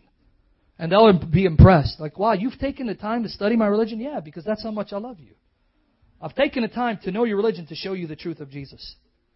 They'll be impressed, provided you're able to present in a spirit of love and not just say Muhammad is this and this and that. I, when I am lifted up, will draw all men to myself. Let's see what Muhammad said about the Torah. Narrated Abdullah ibn Umar. A group of Jews came and invited the apostle of Allah. Notice the, in parentheses says, peace be upon him. You know why? The Quran says that Allah and His angels pray for Muhammad. And then it says, you who believe, pray for him. They are daily praying for Muhammad's salvation. Because Muhammad didn't know whether he was going to be saved or not. You understand what I just said? Your own prophet is uncertain of his salvation. If your own prophet is uncertain, how can you be sure? That's what he says. And I'll show you the proof for that. A group of Jews came and said, Peace be upon him. See, every time a Muslim mentions Muhammad's name, and when you, when you talk, pay attention. Either they're going to say the Prophet Muhammad, peace be upon him, or they're going to say in Arabic, Sallallahu alayhi wasallam. Alayhi salam. What are they doing? They're praying for his salvation. Because the Quran says pray for him. If that man needs my prayers, he's in sad shape. The reason why my prayers are effective is because Jesus' blood makes them effective. And he's interceding on the right hand of the Father, right? Muhammad doesn't have Jesus interceding for him because Muhammad is in hell. And if you're praying and you're not praying in the Spirit in union with Christ, do you think your prayers are efficacious before the Father? Jesus says, apart from me, you can do absolutely nothing. You can be fasting and praying all you want. If it's not done in connection to me, by faith in me, your works are filthy rags. The only time your works will merit something before an infinitely holy God, it's when it's washed in the blood of Jesus. So if this man needs my prayers, he's hurting. You are hurting, Muhammad. But hey, that's what they believe. So he visited them in their school. They said, Abu Qasim, one of our men has committed fornication. They're saying, the Jews are asking Muhammad, pass judgment on these Jews who committed fornication with a woman. So pronounce judgment upon him. Now notice this. They placed a cushion for the apostle of Allah. And again, they say, peace be upon him. You notice it? He sat on it and said, bring the Torah. Okay, wait. At Muhammad's time, he's telling the Jews, bring me your Torah, the Torah that you have in your hand. It was then brought. He then withdrew the cushion from beneath him and placed the Torah on it saying, does he say, I believe in parts of you, but other parts are corrupted? I believe in thee. I believe in this Torah and him who revealed it. Muhammad says to the Jews, I believe your Old Testament is the Word of God. So Muslims, why are you attacking the Old Testament when your prophet believed it? You're telling me you know more than your prophet? But if you believe my Old Testament, and again, if they ask, well, how do you know the Torah they had is the Torah you're reading today? What's the answer, Christians? Because they ask, well, it wasn't your Torah. Yeah, the Jews had a Torah. Torah means law. If you want to know what the word means, this is the word taken from Hebrew. The law of Moses is called the Torah. And the Torah can mean the law of Moses or can mean the entire Old Testament depending on the context. So when they're giving him a Torah, that would be their Old Testament. Now, how do you know the Torah that Muhammad had in his day is the same Old Testament you're reading today? How do you know that? Because they're going to ask you, well, it's not the same what you have today. It's not the same. It's changed. What's your answer? Help me, Christians. Pastor Joe knows. I don't want him to answer. What's the answer? Yeah, how do you know that what you're reading today would be the Torah that Muhammad is reading? And what's the evidence that they preserved it? You got it. We got the Dead Sea Scrolls. We got versions of the Old Testament in various languages, like the Greek version, the Septuagint. We also have copies of the Masoretic text, the oldest which is around the 11th century. But we got the Dead Sea Scrolls, copies of the Old Testament written about 100, 200 years before Jesus, that are virtually identical to what you're reading today. So whatever Torah they had is identical to what you have because we have the manuscript evidence to prove it, right? So that if the Torah that he had is what I have today and the manuscript evidence proves it, when was your Torah corrupted? It was corrupted after Muhammad. Well, we have copies written before Muhammad. The Dead Sea Scrolls, the Greek version. If it was corrupted before Muhammad, then Muhammad can't be a prophet because he has no clue. He thinks it's uncorrupt. So what's the conclusion, Muslim? Well, your Bible hasn't been corrupted. But then you got another problem. I know what the Bible is, and it says Jesus is the Son of God, so Muhammad is a false prophet. Either way, you lose. It's not about losing, it's about winning their souls. Let's look at some other name. You ready? I'm just warming up. Let's go back, Pastor, if you don't mind. Notice we're providing all this for you. So we have no excuse not to be able to refute them. Let's go here where it says Ibn Abbas on the corruption of Scripture. Again, if you see it's in blue, right? If you, that will give you, take you to the original site. However, I want you to notice what Ibn Abbas said. Now, who's Ibn Abbas? Ibn Abbas is Muhammad's first cousin. Muslims who know their religion will tell you Ibn Abbas is one of the greatest right, scholars who ever lived. He's a companion of Muhammad. It's like quoting Thomas, the apostle of the Lord. He's an eyewitness to Muhammad, right? If anyone's going to know whether the Bible is corrupt or not, if Muhammad believed that, it would be him, right? He knew what Muhammad believed. He studied under the feet of Muhammad. If anyone knows what Muhammad believed about the Bible, it surely would be this man. But Let's read what he says. He's explaining a verse of the Quran. They corrupt the word, because the Quran talks about Christians corrupting the word. What does it mean they corrupt the word? Did they change the text or corrupted by misinterpretation? Let's see what he says. They corrupt the word means they alter or change its meaning. Yet no one is able to change even a single word from any book of God. So Muslim, you know more than him? And you know more than Muhammad? You told me the book of Allah, the Bible has been corrupted. Then you know more than him. And if you know more than him, then why do you follow him? But if you agree he knows more than you, why are you attacking my Bible? But if you don't attack my Bible, then you got to be a Christian. You can't be a Muslim. See the dilemma? Scroll down a little bit, Pastor, if you don't mind, because I'm going to quote something else. We give you it again, but go ahead. Keep going. Slowly, slowly. Okay, go down. Right here, Ibn Kathir. Let's read what he says. Ibn Kathir is one of the greatest Muslim exegetes. How many of you heard of Augustine or Augustine, however you want to pronounce it? You know, he was a brilliant man of God, had a lot of mistakes. He wasn't perfect in everything he did. But a man that wrote a lot on the Trinity, deed of Christ, and tried to prove that Jesus is God. Well, Ibn Kathir would be the Augustine of the Muslim world. He's considered one of the greatest Muslim scholars. And when a Muslim wants to understand the Quran, they go to his commentary. Now, they've translated his commentary into English in a bridge form, so you can read his commentary online for free if you want to. And I'll give you the URL in a minute. But he's quoting some Muslims. Look what he says. Mujahid.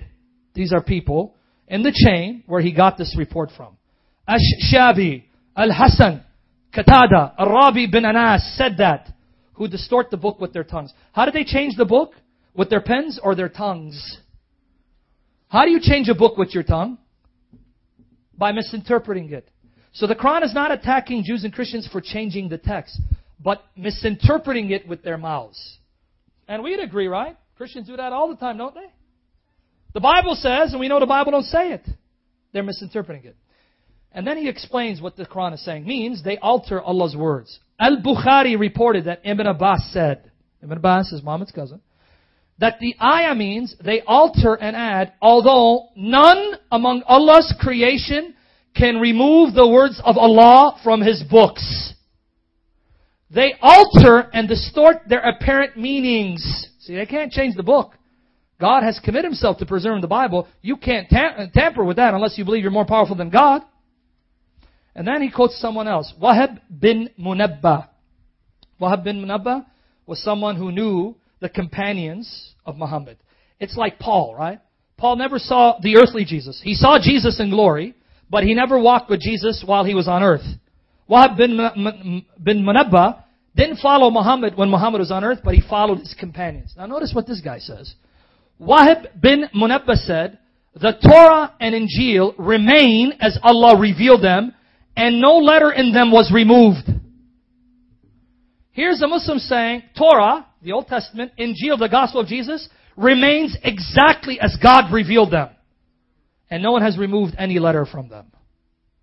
They ask the Muslims, okay, where's the Torah and the Injil then? If Allah has preserved the Torah and the Injil, where is it?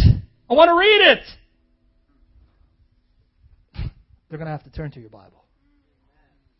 Because the Torah and Injil is found only in the Bible. And if it's not in the Bible, Allah either lied or failed. He said, No one changed my books. But Allah, you're a liar. Muslims tell me all the time, you're lying. Because they say they did change your books. So your followers know more than you. Which Muslim is going to accept that? So you need to put them in a position in which they have to take what their own sources say seriously. But now someone will say, well, hold on, man. Why are you quoting the Quran and the Hadith? You don't believe Muhammad? Exactly, I don't. You do. The only reason why I'm quoting these sources is not because I believe they're authoritative. And I want to explain that to you guys. If Muhammad believed the Bible is true, that doesn't mean it's true. He can be wrong because he's a false prophet. Right? I don't go to an atheist and say, hey, Muhammad believed the Bible is true, therefore believe it. The atheist is going to laugh at me. Who cares what Muhammad believed? But why am I quoting him? Not because he holds any authority for us. Muhammad may have believed the Bible is uncorrupt and may be mistaken. Maybe the Bible was corrupt. But for a Muslim who believes in Muhammad, he cannot take that route. If he believes Muhammad is a prophet, he has to agree with Muhammad on the Bible. So if Muhammad said the Bible is not corrupt, you believe he's a prophet of God. You believe he can't be wrong. Why then are you attacking my Bible? Why do you pretend to be an atheist one minute and attack the Bible by using atheist arguments, then you switch roles and become a Muslim again when it's convenient? Don't be using arguments of atheists. You're no atheist. You believe God exists, revelation was given, and your prophet said, My scriptures are uncorrupt. If he's right, you gotta believe my book. But in believing my book, you have to reject him. Because he contradicts my book. Everyone with me here? I got more. Because then we're going to show how we use the Bible to preach the gospel. Okay? Pastor, go back. You have to go to this website because unfortunately the Arabic translations distort what the Bible says. I'm sorry, what the Quran says about the Bible. Let's go back to the Quran browser. I'll help you out by showing you the Arabic transliteration. And in these articles, we show you what the Arabic actually means. Take the time to go to our website, read the verses of the Quran, because we provide the Arabic in transliteration and its accurate meaning. Because the Muslims butcher the Arabic of the Quran, and you'll see what I mean. Pastor, put chapter 3, verses 3 to 2. Yes, um, so, yeah, 3 to 4, I apologize. My, 3 to 4, then semi, semicolon. Oh, right. Go back. Oh, sorry, Pastor. We just want, we're going to get a big chunk in here. Semicolon. And then chapter 5, verses 43 to 48. Wow, we're going to have fun right now. You ready? Praise Jesus Christ. I get excited when we destroy falsehood and exalt Jesus. Okay. Now, unfortunately, they don't translate the Arabic literally. However, I'm going to show you the Arabic words in transliteration. The good thing is, we have the Arabic spelled out in transliteration. And we provide that on our website. So if you read these verses in our articles, we give you it. Watch this. We're going to read Yusuf Ali. So follow with, well, you know what? Let's go to Shakir. Shakir. Follow with me because I'm going to show you what it says. He has revealed to you, Muhammad, the book with truth, verifying, confirming. The word verifying can mean confirm. That which is before it. You see this word before it? That's not what it says. Here you're going to see in transliteration, if you can look from there, it says Musaddiqan. Pastor, you see the M-U-S-A-D-D-I-Q-A-N in the Arabic translation? Highlight Musaddiqan lima baina yadehi. The top right above it. You'll see it's MU. You see that? Yeah. All the way to where you see the word Yadehi. Right? Right there. Excellent. Thank you. Now watch. Musaddiqan means sadaqah, means confirm. To testify that something is true. That's what the Arabic means. Do you see the words Baina Yadehi? Baina means between, Yadehi, his hands. Little translation is, the Quran confirms that which is between Muhammad's hands. In other words, whatever book that the Jews and Christians had at the time of Muhammad, the Quran confirms those books are true. That's what musaddiqan lima bayna yadehi means. Confirming that which is between his hands. That's a metaphor of saying that which he had access to. It's not that which is before it. That's not what it says. Bayna yadehi between his hands. My question to the Muslims is, what did Muhammad have access to what was between his hands that he confirmed to be from God? What are those books that the Jews and Christians had? What's the answer? It's the Bible. How do we know? We got copies of the New Testament written before, during, and after Muhammad, and they all read the same way. Am I lying about that, Pastor? And by the grace of God, I'm sure in the future you're going to give them the evidence of the manuscripts. Amen? So you tell the Muslims, if this is true, then whatever books Muhammad had access to, it was between his hands, they must be truth. But those books are the books I'm reading today, so why don't you believe them? You know more than Muhammad? You know more than Muhammad? If there was any doubt that the books between his hand are the Old and New Testament, notice what it goes on to say. And Allah revealed the Torah and the Injil. The Torah, Old Testament, Injil, the Gospel of Jesus.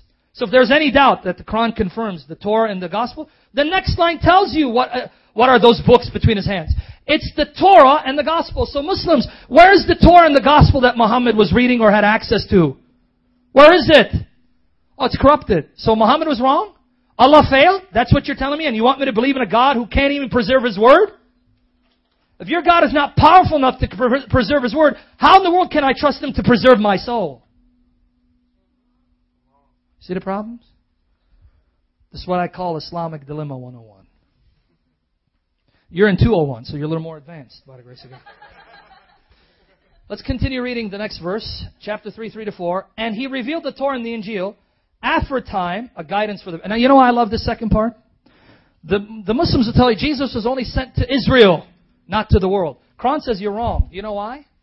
Because it says the gospel, the Injil, the gospel, is a guidance to mankind. Does it say a guidance only to the children of Israel? Why are you contradicting the Quran? Because I say Jesus' gospel is for the Israelites, not for you. Quran says that his gospel is for the people, the mankind, the world, not just for Israel. So you're telling me your Quran is wrong again? He's going to have to accept that the gospel is for mankind. Then you ask him, well, why aren't you reading it? Ain't you part of mankind? Or you're just a different class of creation. You ain't human. No, I'm human. Well, it says the gospel's for you. And it's a guidance for you. Why would Allah tell you the gospel is guidance for you if the gospel is corrupt? What kind of guidance can a corrupt book give you? They got issues, don't they? Let's go to chapter 5, verse 43. I love this one. This one is a nightmare to the Muslim if you know how to present this. And what's your point in quoting the Quran? To silence their attacks in the Bible. So when you say the New Testament says it's corrupt, ah, don't go that route anymore. Your Quran says it's not corrupt, so you better take it seriously if you truly fear Allah. So that's how you silence the attacks in the Bible, right? In fact, the Muslim has to come and help you defend the Bible. Right? Because Muhammad said the Bible is uncorrupt. He's got to take a stand with you and defend the authenticity of the Bible. Because if he goes against the Bible, he's going against Muhammad, so Muhammad is wrong. But if he accepts Muhammad, he's got to stand next to you and tell the atheist, hey man, no, the Bible is true. And here the manuscript evidence shows it's true, and Muhammad believed it's true. He's got to defend the Bible alongside you. You with me? I, man, I hope it sinks in. Because you said, man, you better be coming on this side, preaching the gospel.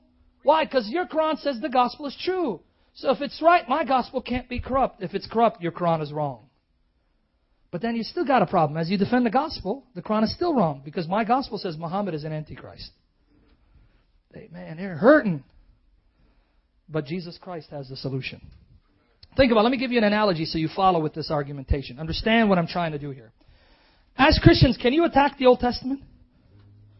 Can you say the Old Testament's corrupt? The Jews corrupted it. It's an evil, vile book. Could you say that? Why can't you? Say it again. The New Testament, Jesus says the Old Testament is the Word of God, right? You believe Jesus is true? You gotta believe what He believes, right? So if I'm a true Christian and I believe Jesus, I gotta believe in the Old Testament. That's the same position the Muslim is in. The Quran tells the Muslim the Bible is true. So if he's to believe the Quran, he has to believe the Bible. You can't be a Muslim and attack the Bible. Just like I can't be a Christian and say the Old Testament is garbage. Can I? It'd be a lot easier if I didn't have to believe in the Old Testament because all the times, what about all those massacres? God wiped out everything that breathes. Be easier, right? But God didn't say it's going to be easy. Can I say, well, that, ah, that Old Testament is, that's evil, man. God was evil back then. He was angry. I can't say that. Because Jesus told me, no, that's the Word of God. Whatever it says, you better affirm. So then I have to come up with an explanation to make sense of why God would wipe out everything that breathes, to see the justice in what God did. But my point is, because the New Testament tells me the Old Testament is true, now I have to stick up for it and defend it. So I have to join the Jews in defending the Old Testament. The Muslim must join the Christians and the Jews in defending the Old and New Testaments. Do you see the comparison? You with me there? Let's read 543 to 48. All of this is on the website, by the way. Even if you can't remember the verses, just go to that link and you'll have the documentation. Muslims tell you, man, you got to believe in the Quran. You got to come to the Quran for guidance. That's what they tell you, right? The Quran says, no, you're wrong. You don't need to come to Muhammad. The Bible is good enough for you. That's what it says right here. Pay attention to the language. But how do they come to you? How do they make you a judge when they have the Torah wherein is Allah's judgment? Catch what it's saying? Why are they coming to you, Muhammad, for decision? They have the Torah. The Torah gives them the judgment of Allah. Why don't they turn to the Torah? Why is the Quran telling Jews, don't come to Muhammad, go to your Torah if the Torah is corrupted? Can you help me understand that, Christian? I mean, see it. I pray in Jesus' name by the Spirit. You're seeing this. How do they come to you? If you want to read Shakir or Yusuf Ali, let's go to Yusuf Ali, the first one. But why do they come to thee for decision? Why are they coming for you, Muhammad, to decide the matter when they have their own law before them? Therein is the plain command of God. You see what the Quran is telling Jews? Go to your Torah. God has told you. He's giving you His command in the Torah. Why are Muslims telling you not to turn to the Torah when the Quran tells Jews to turn to the Torah? And why would the Quran tell you to read the Torah, the Old Testament, if the Old Testament's corrupt? Why is Allah telling me to judge by a corrupt book? Is Allah in the business of deceiving me? What does that tell you? What is the belief of the author of the Quran? Is the Torah corrupt or is it truth from God? What's the answer when you read this passage? What's the answer, Christians? The Torah must be uncorrupt if Allah is telling the Jews, judge by it. Don't come to Muhammad. Go to the Torah. And then let's continue reading. Surely, we're going to read this Shakir, the verse after that. Surely we revealed the Torah in which was guidance and light. Who revealed the Torah that has guidance and light? Supposedly Allah, the God of the Quran. We don't believe He's the God of the Bible. But again, they believe it. With it, the prophets who submitted themselves to Allah judge matters. Who used the Torah to judge people? The prophets. You see it? Are you with me? But what is this telling you? It's saying, if the Torah was good enough for the prophets, it should be good enough for you. Like they judge by the Torah, you need to judge by the Torah. But I thought the Torah is corrupt. I don't have it. And are you telling me the prophets were judging by a corrupt Torah? And God didn't tell them that Torah is corrupt? You understand the problems this poses? This assumes that the Torah is not corrupt, and just like the prophets used it, you should use it. Because if was good enough for the prophets, it has to be good enough for you. Everyone with me on that, right? The prophets who submitted themselves to Allah judge matters for those who were Jews. And continue uh, down, Pastor. The masters of divine knowledge. Uh, the masters of divine knowledge. I think I lost my place. Where was it? It was at 544. Just go look a little bit. A little bit. Just a little bit. Okay. The masters of divine knowledge and the doctors, because they were required to guard part of the book of Allah and they were witnesses thereof. Therefore, fear not the people and fear me. Allah is saying, don't be afraid of what people think. Fear me and obey the Torah. And do not take a small price for my communications.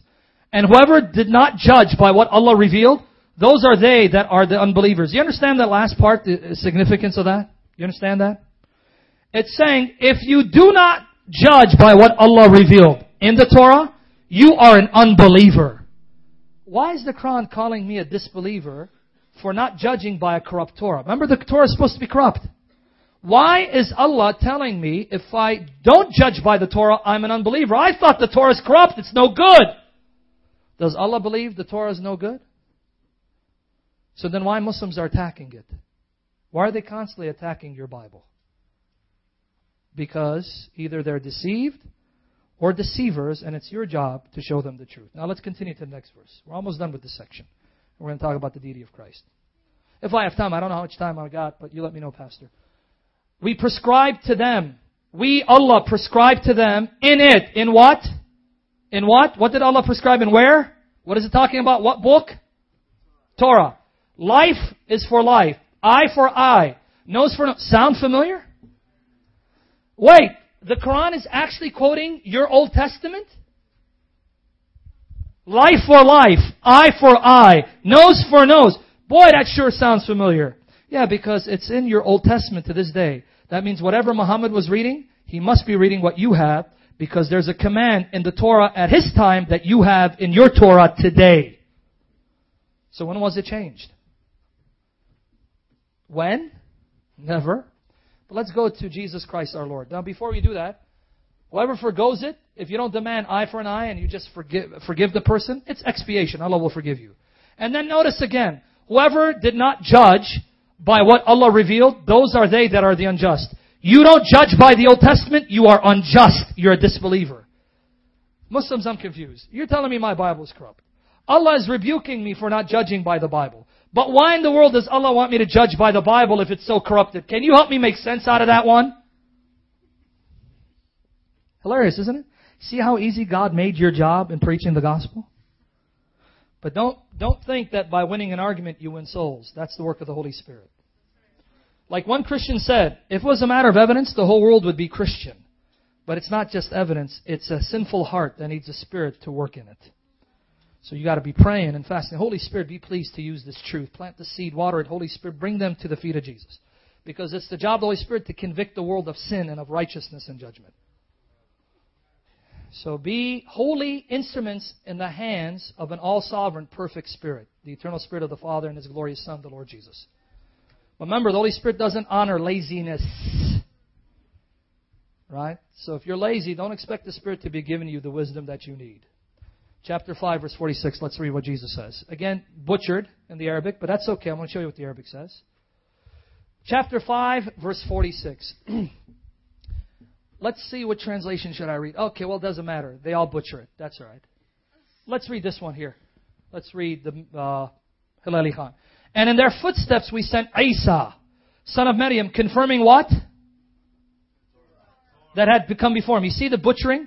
Let's see again. Pastor, if you can find the word musaddiqan, lima bayna yaday, you'll see it right there. Musaddiqan M-U-S. And this is all on the website for you. So don't think you need to know Arabic. We've done it for you. Just go and get the material, study it, and go out Saturday and conquer Muslims for Jesus. right here you're going to see musaddiqan in the Arabic transliteration. M-U-S-A-D-D-I-K-A. And appears twice, and you can just uh, highlight any one of them. Right there, you got it. Wa musaddiqan lima baina yadehi. Follow where he, he highlighted it. Wa musaddiqan, do you see the word lima? Lima means between. And you see the words baina? B-A-Y-N-A? Yadehi. The literal translation, and in their footsteps we sent Jesus, the son of Mary, confirming the Torah between his hands. He confirmed the Torah between his hands. That's going to be powerful stuff in a minute. Then it goes on to say, and we gave him the gospel, the Injil, in which was guidance and light. And again, confirmation of the Torah, mistranslation that had come before it. Actually, if you see it, it says, وَأَتَيْنَهُ وَأَتَيْنَهُ الْإِنْجِيلَ فِيهِ هُدًّا وَنُورٍ We gave him, we sent down to him the gospel, that contains guidance and light. And then it says, وَمُصَدِّقًا لِمَا بَيْنَ يَدَيْهِ His gospel confirms the Torah in his hands. Powerful. You know why? You ask the Muslim a question. What was the Old Testament in Jesus' hands that he confirmed? What was the gospel he brought that confirmed the Old Testament? You don't need to guess. The New Testament shows you. In the New Testament, when Jesus quotes the Torah, what is he quoting? Is he quoting some different Torah from what you have today? Or does he quote the very Old Testament that you read today? Do you remember early in the beginning we read, go back and remember in the beginning we read Matthew 22, 31, 32. Do you remember that? He says, have you not read what God said to you, I'm the God of Abraham, Isaac, and Jacob. And what did he quote? Exodus 3, 6. Jesus says Exodus is God speaking. The Quran says that's exactly what Jesus would do. Jesus would come and confirm the Torah, the Old Testament, the scriptures in his hands. You ask the Muslim, what was the Torah in his hands? Of course they're not going to answer. So you better believe it's what I have today. How, how do you know? Have you heard of the Dead Sea Scrolls? Dead Sea Scrolls are copies of the Old Testament written 200 years, 200 years before Christ, identical to what you have today.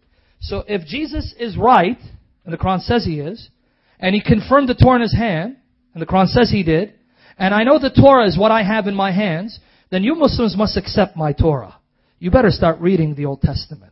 You better start reading Genesis, Exodus, Leviticus, Numbers, Deuteronomy. You better start reading Isaiah and see the prophecies that the Messiah is God in the flesh who died on the cross for your sins. You better start listening to the Old Testament because that's what your Quran says you must do.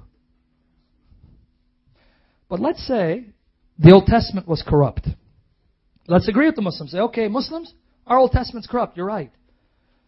Allah either lied and Jesus lied, or Allah and Jesus were ignorant of the fact the Old Testament was corrupt. Why?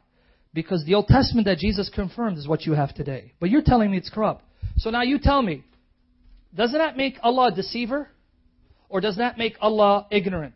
Either he lied and Jesus lied because they confirmed the book which is corrupted, or they were ignorant and didn't know it was corrupt. Now you tell me which position you're going to take. If your Allah is the deceiver, he's not worthy of worship. If he's ignorant, he can't be trusted. So the only solution, you have to believe what the Quran says. The Old Testament's not corrupt, therefore you better start reading it. But that's, that's Old Testament. You haven't proven to me the New Testament's Word of God.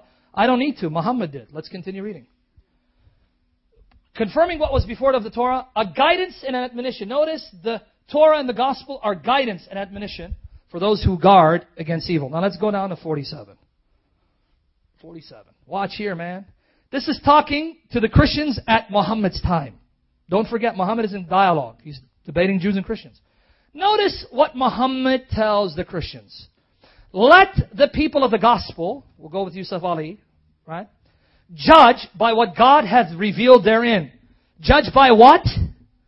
Muhammad is talking to the Christians. He's saying, you people of the gospel, the gospel is given to you. Judge by what God revealed in it. In what? Help me out, Christians. In what?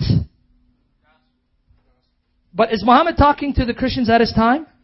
Yeah, he's talking to Christians. Okay, can I ask you a question, Muslim? Yeah. If the gospel of Jesus was available at the time of Muhammad, and Muhammad is telling the Christians to judge by the gospel that God gave Jesus, what was the gospel that the Christians had at Jesus' time? What was it? What's the answer, Christian? The New Testament. Matthew, Mark, Luke, and John. How do we know? Don't we have manuscripts of the New Testament written before, during, and after Muhammad? Did the church at the time of Muhammad have any other gospel than the gospels you read today? So if that's true, the gospel was available to Christians at Muhammad's time, the very gospel of Christ. But historically, the gospel that the Christians would have been reading is the New Testament. Then why don't you believe in the New Testament? If it's corrupted, then Muhammad lied to you or was deceived and your Quran is corrupt because it's bearing witness to a book that you say it's corrupt. But if you believe the Quran is true, then the New Testament can't be corrupt because that was the gospel they were reading. That's the gospel that Muhammad said, judge by it. In fact, he says, if you don't judge by it, what are you? If any do fail to judge by the light of what God has revealed, they are those who rebel. You Christians don't judge by your New, New Testament, you are rebels. God, Allah expects you to judge by the New Testament. Well, now you're in a problem, Muslim. If I judge by the New Testament, I must condemn Muhammad as a false prophet. Because he contradicts the New Testament. But if you tell me it's corrupt, then again I must reject Muhammad as a false prophet. Because he thought my New Testament is uncorrupt. But you're telling me it is. So either way, Muhammad loses. You guys are a good, gracious bunch, man. Staying up for about two hours hearing me. By the grace of the Lord Jesus Christ. Well, thank Jesus. Everything good from our Lord. Amen. He's given the church all the gifts that the church needs so that we have no excuse, right? I'm just going to look at uh, one or two more references. Like I said, Islam is a comprehensive religious system. And uh, as you're witnessing the Muslims, they're going to have objections and challenges. One was that the Bible is corrupt. I think I've given you the resources to demonstrate to them that if they take the Quran seriously, then they cannot attack the Bible. However, just because by the grace of God you can show a Muslim that he needs to take the Bible seriously, that doesn't mean that they're going to then embrace the doctrines that we hold dear and near to our hearts. For example, we believe in the Trinity. Muslims are convinced, like Joe's witnesses, the Bible doesn't teach a Trinity. Muslims are convinced, like Joe's witnesses, the New Testament doesn't teach that Jesus is God. So even if you get them to believe in the Bible by the grace of God, they're going to tell you, okay, so what? The New Testament doesn't teach the Trinity. Jesus didn't teach it, didn't believe it. So the most uh, that you're proving is I should be a Jehovah Witness or something else. Why should I be a Trinitarian? And they have objections. So it's very comprehensive, but everything is dealt with on the website. And this uh, presentation I gave you, you'll find the same presentation on YouTube. I did a series called Islamic Dilemma. You go to YouTube, type in the word Islamic Dilemma. My picture, my you know big, bald, beautiful face will pop up. Click on it. Go there in Islamic Dilemma. The pastor is going to show you how to do it. You just type in Islamic Dilemma. When it comes out, you go there. Everything I just discussed, you'll find it in the first lecture if you can click on that, Pastor. you're going to find it. See, you're going to see that, that, the other one, the other one, right there next to it, the bottom one. Click on Islamic dilemma, right up there. Go up a little bit. Next, no, no, okay. Well, click just on the word Islamic dilemma, right there. Okay, you're going to go to the page itself. Here's the page. I did this at the prayer furnace. The first lecture, if you go and hear it, and there's links to the articles. We provide the links on that uh, video to the articles where I demonstrate that the Quran proves the Bible's uncorrupt Word of God and that true Christians prevailed, which includes Paul. And so if the Quran is true, then the New Testament must be true. So I give you the information, I address the challenges, so you can go back and listen if you don't want to read. But use this, because these are the arguments that are going to put Muslim in a position in which they have to seriously consider what the Quran says about the Bible, and they're going to have to stop attacking it if they believe in the Quran. But if they believe in the Quran, what it says about the Bible, they have to become Christian. This is why I called it Islamic dilemma. But there's only one more quote I'm going to read. I said that the gospel of Jesus Christ, that the Quran says was available at the time of Muhammad, is your New Testament. Here's a quotation. This comes from one of our articles. A quotation, if you go down here, you're going to see it says, The Life of Muhammad, a translation of Ibn Ishaq's Sirat Rasulullah. This is the oldest available biography on the life of Muhammad that was written 750 AD approximately. Over 100 years after the death of Muhammad. So this is a very old source, preserved, although it was edited by Muslims. In this source, pages 103, 104, now the Quran says that there are prophecies of Muhammad in the Bible. The Quran says to the Muslims, you want to know Muhammad is a true prophet like Moses and Jesus? The Bible has prophecies of the coming of Muhammad. If you want to know what some of those prophecies are, ask me. We'll talk about that in the Q&A. This Muslim took the Quran at face value, decided to go and read the Bible of the Christians and Jews to find a prophecy of Muhammad, and he thought he found it. He's going to quote the Gospel of John, chapter 15, verses 23 to chapter 16, verse 1. But in quoting it, notice what he says about the Gospel of John. Here's early witness that the first Muslims believed your New Testament is the Word of God. Among the things which have reached me about what Jesus, the Son of Mary, stated in the Gospel, which he received from God for the followers of the Gospel. In applying a term to describe the Apostle of God, see, he believes Jesus predicted the coming of Muhammad. When it says Apostle of God, it means Muhammad. Is the following. Note, it is extracted, and we put it all in bold, from in capitals, from what John, the apostle set down for them when he wrote the gospel for them from the testament of Jesus, son of Mary. Did you catch it? He says that John's gospel is the gospel of Jesus Christ, which God gave to the people of the gospel. He's quoting John's gospel as the gospel that God gave to Jesus to give to us. Do you understand the implication of that?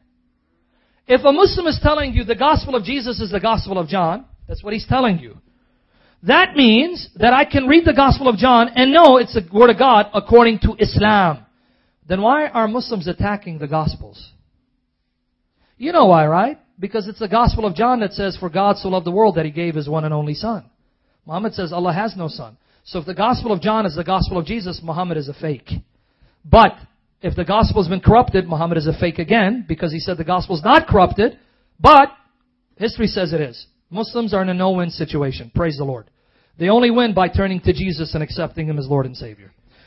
There's a lot more evidence, but we're going to open up to Q&A per the pastor's request. If you have any questions, maybe you heard some objections that a Muslim brought up, right, concerning what you believe about Jesus, the Trinity, feel free to ask me, and whenever the pastor decides to consummate the session, we'll stop. So, Pastor, how do you want to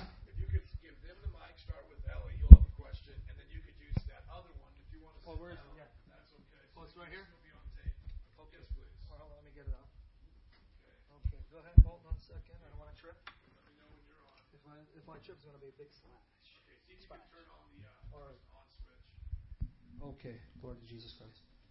Okay.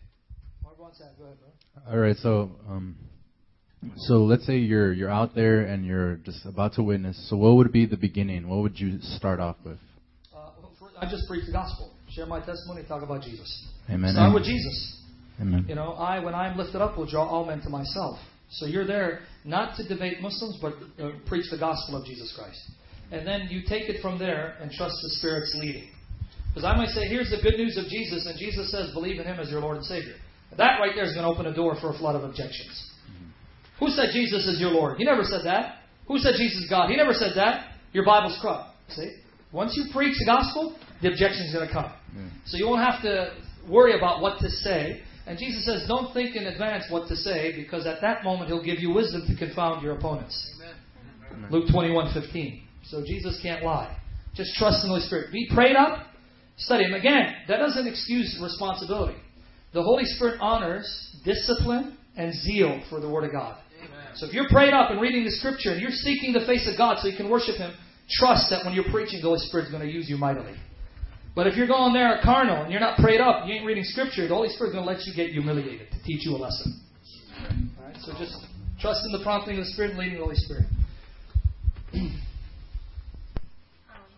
is this? Okay. Um, you. That's okay, bro. No, I'm not. It died. It died. Well, this one here? This one? Yeah, please, so so the people can hear. Okay, I don't know how far it's going to reach. Someone's going to have to maybe Andrew, please get this portable mic and fix it. Okay. Um, you mentioned um, some of the prophecies of Muhammad in the Bible. Allahu Akbar, yes. Yes. Could you elaborate on that and talk about that a little bit? Yes, uh, That's what you get. If you ever go to a mosque, that's how they pray. Can I- I play the video, just a few seconds of you actually doing it, with the real deal? Because that was a question. Sure. Uh, I which video? I don't even know. I just want them to hear how you do it in person. Oh yeah. Okay. Go ahead. Yeah. You I'll mean the one? I just want to Yeah. like minutes. Sure. Go ahead. By the way, let me just share a testimony how the Lord used. Uh, Pastor was had Stickam. Was it called? Yes. Stickam. He had invited me to debate two Muslims on the Trinity. Just to share with you a praise report. All glory to God, no praise to man. Uh, there was a young Muslim. His name is Renal Joseph. Remember him in your prayers, him and his sister, because Muslims are persecuting him, putting pressure on him to return to Islam, and Satan's trying to shake him.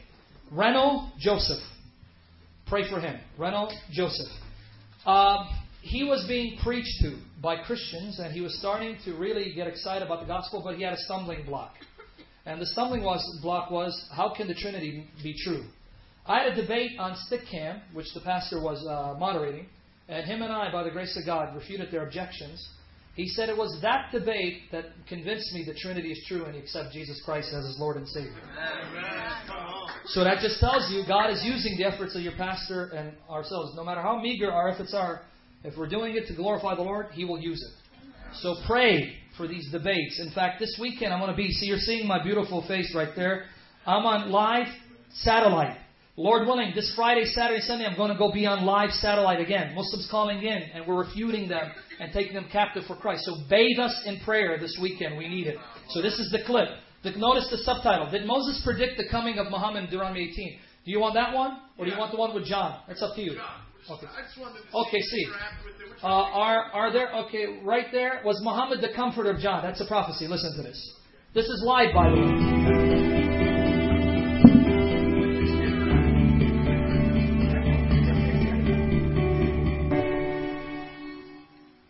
Now, regarding Muslim. that, I can move on to the next next point that Okay. that uh, I want to make. Okay. If you would let me just uh, This very weekend briefly, we'll I be doing this again. explain. Bathe us in prayer. The only thing that Muslims have is a one uh, line in Quran that the name of the prophet after uh, Jesus is Ahmad. Yes. It's a title description of a root name.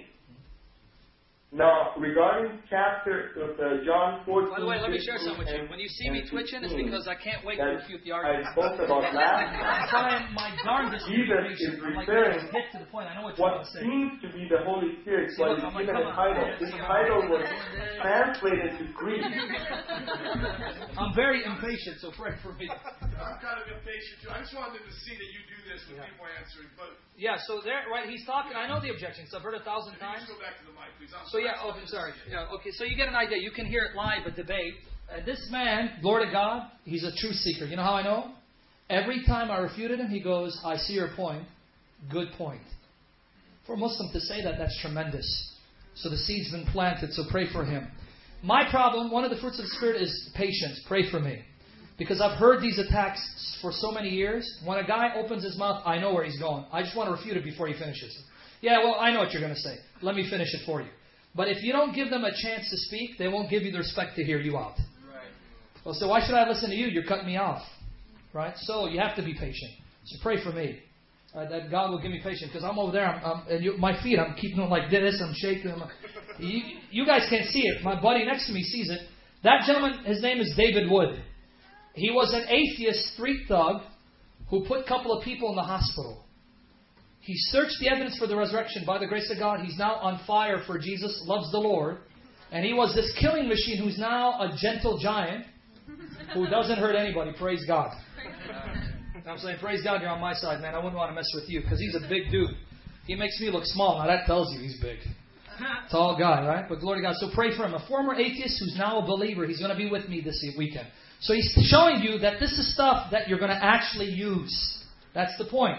We're not making it up. These are the arguments. Notice the title was Muhammad the Comfort of John 14. Since you asked me about some of the prophecies, let's just deal with John. It's one of my favorite. Now, can you go to the Quran so they can appreciate the context uh, of why Muslims are turning to your Bible? Why in the world will they go to your Bible and find prophecies of Muhammad? Here's why. Pastor, if you can type in chapter 7, verse 157. 7, verse 157. And can you go by? Yeah, one, we're going to look at two of them to see. 7, 157, semicolon, 61, verse 6. 61, verse 6. Now, as he turns there, before you read these passages, let me just share something with you.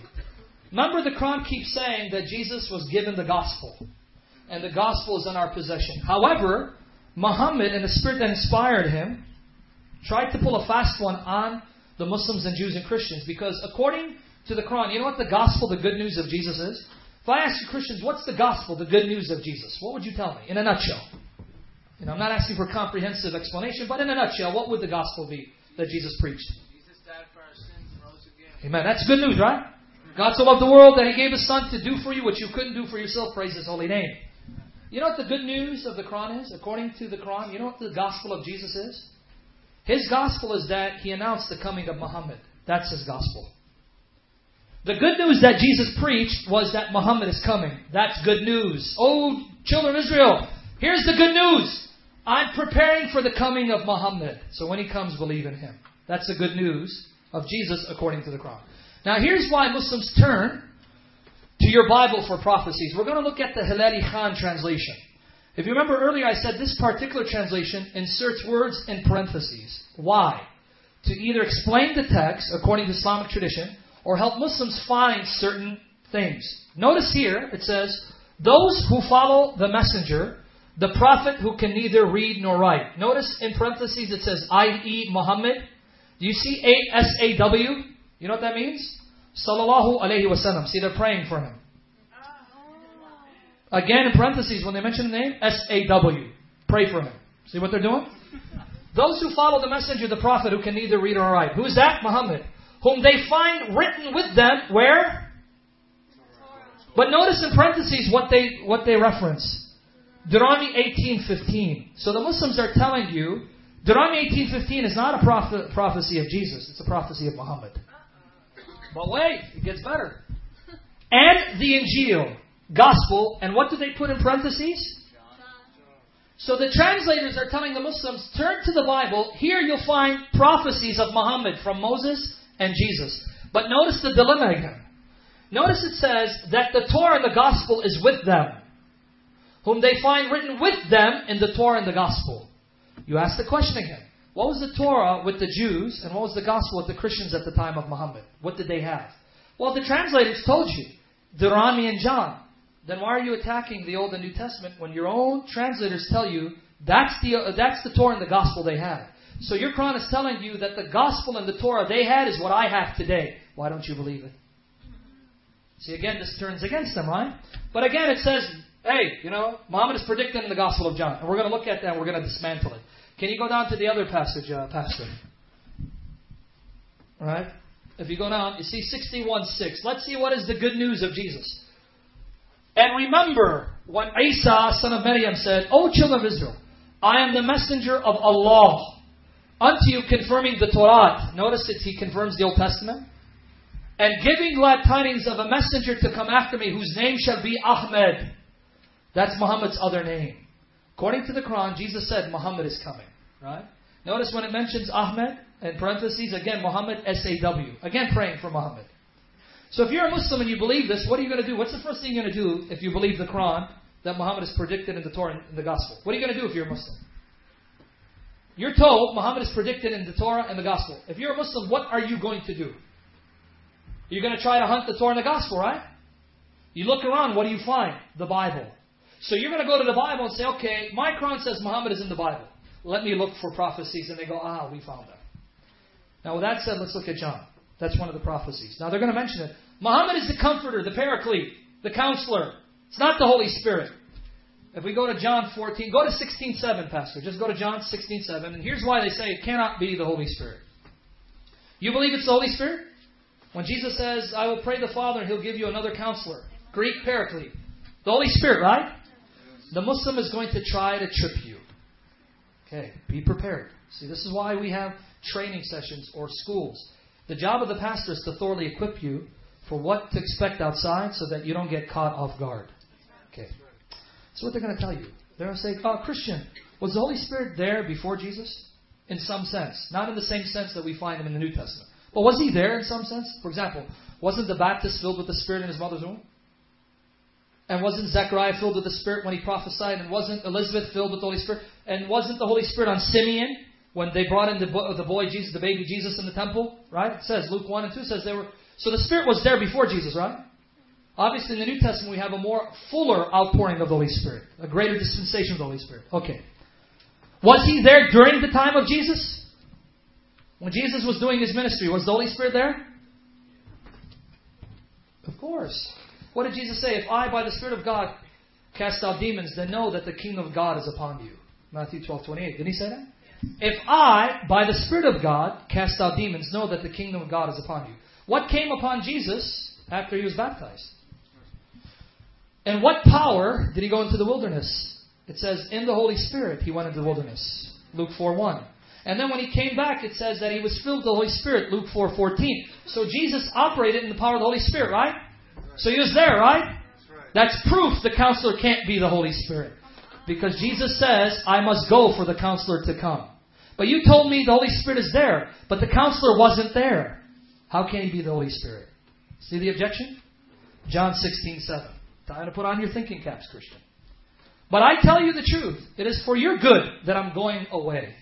Unless I go away, the counselor will not come to you. But he was already there, you said the Holy Spirit. Whoever this counselor is, he's not there. Can't be the Holy Spirit. It must be Muhammad. See what they're doing? That's what they're trying to prove. It can't be the Holy Spirit. It has to be Muhammad. Okay, you know what I'll do? Do you want me to show you how you can use these passages to prove that Jesus is Muhammad's God?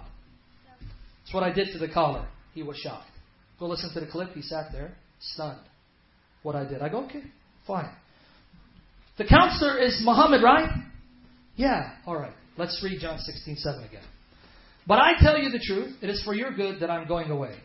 Unless I go away, the counselor will not come to you. But if I go, I will send him to you. Who sends the counselor to the people? excellent. Pastor, can you go to John 15, 26? Always take a passage that they distort and use it to glorify Christ. I'm glad you quoted that, brother. Do you have time for the answer? Praise the Lord. You're going to come to our church metro, you're going to get baptized and be filled with the Spirit, and you're going to be worshiping Jesus. Watch. You think, yeah, yeah. John 15, 26. I love when they do this. Praise His holy name. He made it so easy to proclaim truth. When the counselor comes, whom I will send to you from the Father, the Spirit of truth. They'll say, oh, but Spirit of truth means a man who, who's filled with the Spirit. That's how they'll say he says, no, see, he's a spirit. No, it means he's a man filled with the spirit of truth. They'll distort it. Don't argue with them yet. Say, okay, okay, I agree. It's Muhammad. Who sends the spirit of truth? Jesus from the Father, right? Who goes out from the Father, he will testify about me. Don't forget. Jesus sends the counselor from the Father. With me, right? Ask a Muslim. Muslim, who sent Muhammad? Oh, they'll tell you Allah sent Muhammad. And whose name was Muhammad sent? in the name of Allah. But in John 14, 26, if you can go there, Pastor, it says that the Father will send the counselor in Jesus' name. Right? Okay, follow with me. Let's take it step by step. We're going to have fun. 1426. Praise the Lord. Okay, now watch what happens here. But the counselor, the Holy Spirit, whom the Father will send in my name. Catch it. The Father and the Son together send the counselor. Now it says Holy Spirit. Does yeah, but it doesn't mean the Holy Spirit. It means a man who has the Holy Spirit. They're going to butcher it. That's okay. Don't argue with them yet. Say, all right, all right, I'm not arguing with you. Let's say it's not the Holy Spirit. But Muslim, do you see that Jesus says the Father sends the Holy Spirit in Jesus' name, and the and Jesus Himself will send the Holy, uh, the Counselor. Father and Son send the Counselor in the name of Jesus, right? Okay. You ask the Muslim, who sent Muhammad again? Allah. And whose name was he sent? In the name of Allah. Thank you for proving that Jesus is Allah, the God of Muhammad. Why? Because remember, Allah sent Muhammad, Jesus sends the counselor, the counselor is Muhammad, therefore who sent Muhammad? Jesus. But if Jesus sent Muhammad and you're telling me Allah sent Muhammad, then Jesus is Allah, Muhammad's God. You ready to get baptized and worship Jesus as Allah? what are you going to tell you? The guy then said, "Oh well, yeah, your Bible's corrupt." Okay, I thought so. Did you catch the the problem? If Muhammad is the counselor, just say, "Okay, he's the counselor." I don't want to argue with you because now I'm going to show you that Jesus is your God. And Jesus sends the counselor. Jesus sends the counselor. Allah sent Muhammad.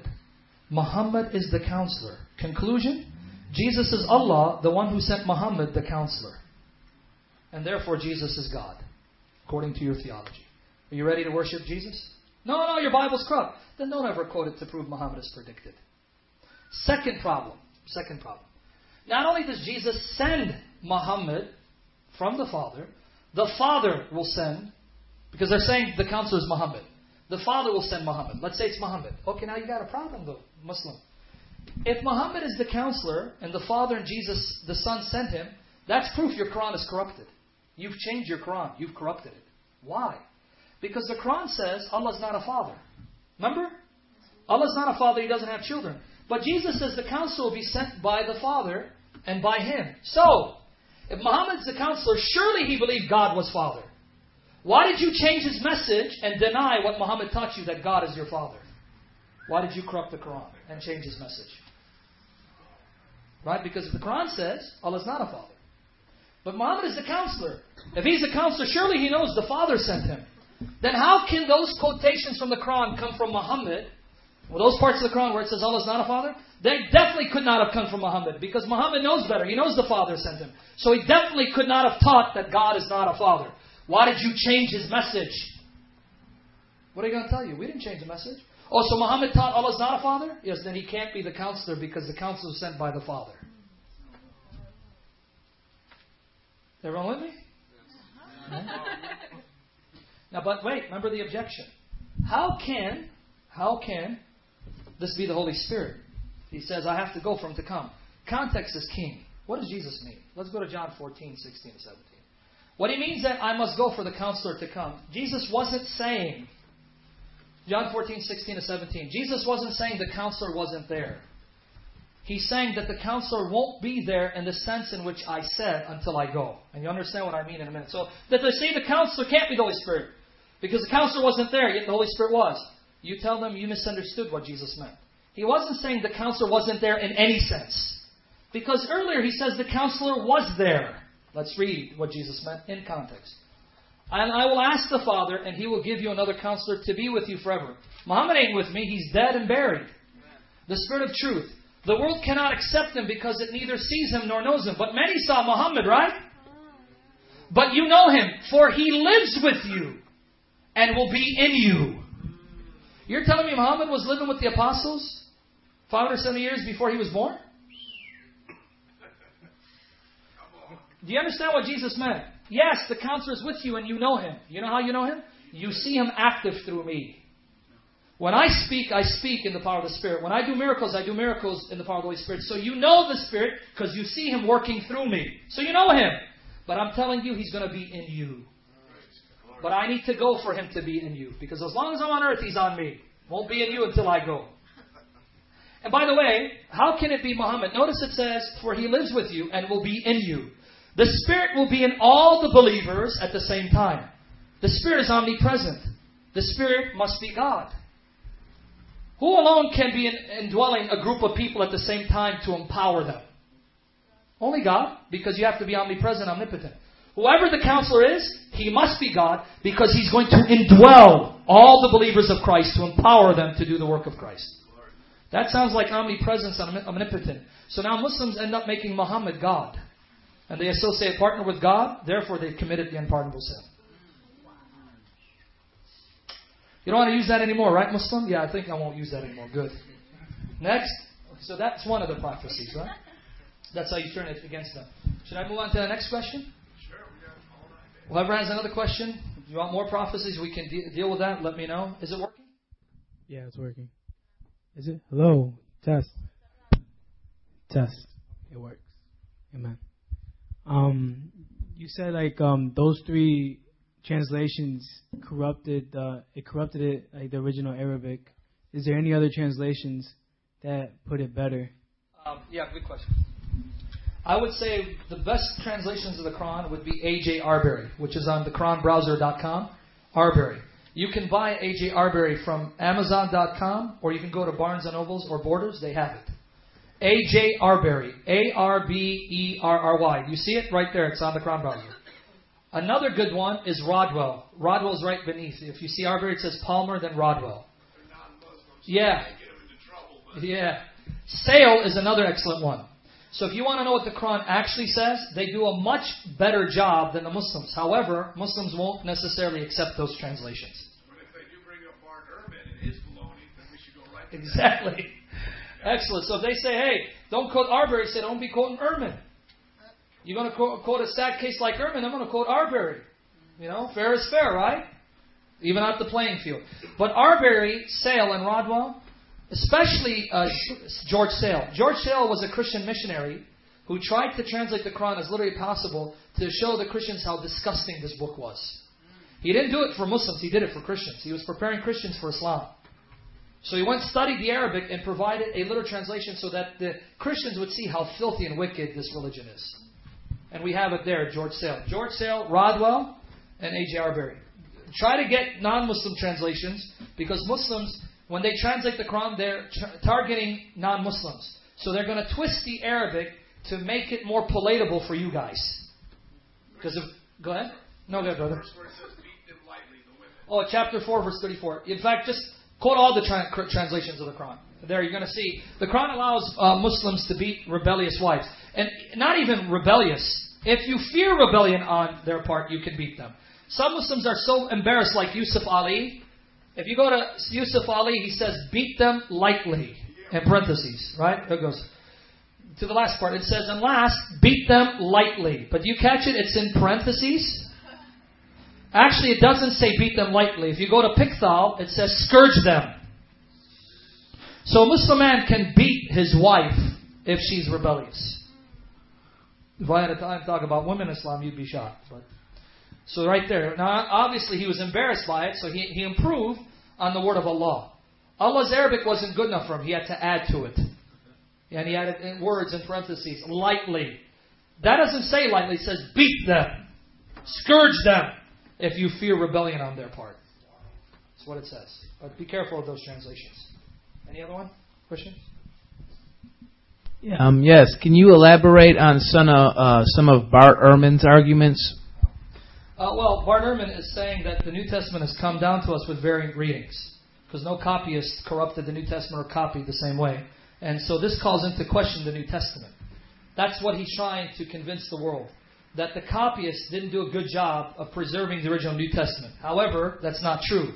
Even Ehrman has to admit in his book, misquoting Jesus, and in his debates, because Christians have been debating him and exposing him. And Pastor Joe can tell you about that.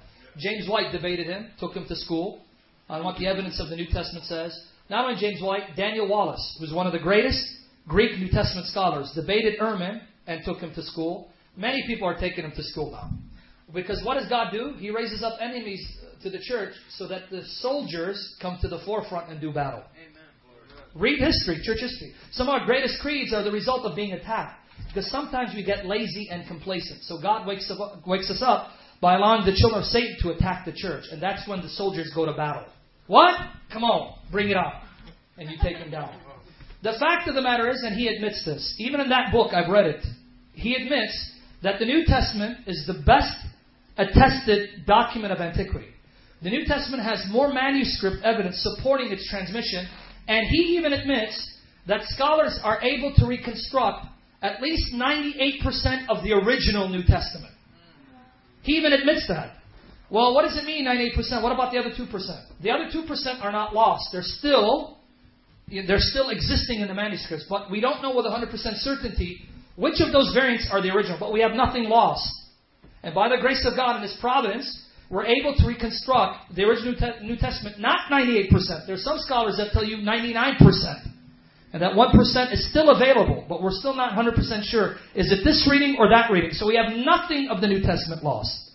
Secondly, when he says no two copies copy the same way, that's misleading because it gives the impression that if I have a copy of John written at this time in this place, it's going to read so differently from this copy written somewhere else. That's a lie.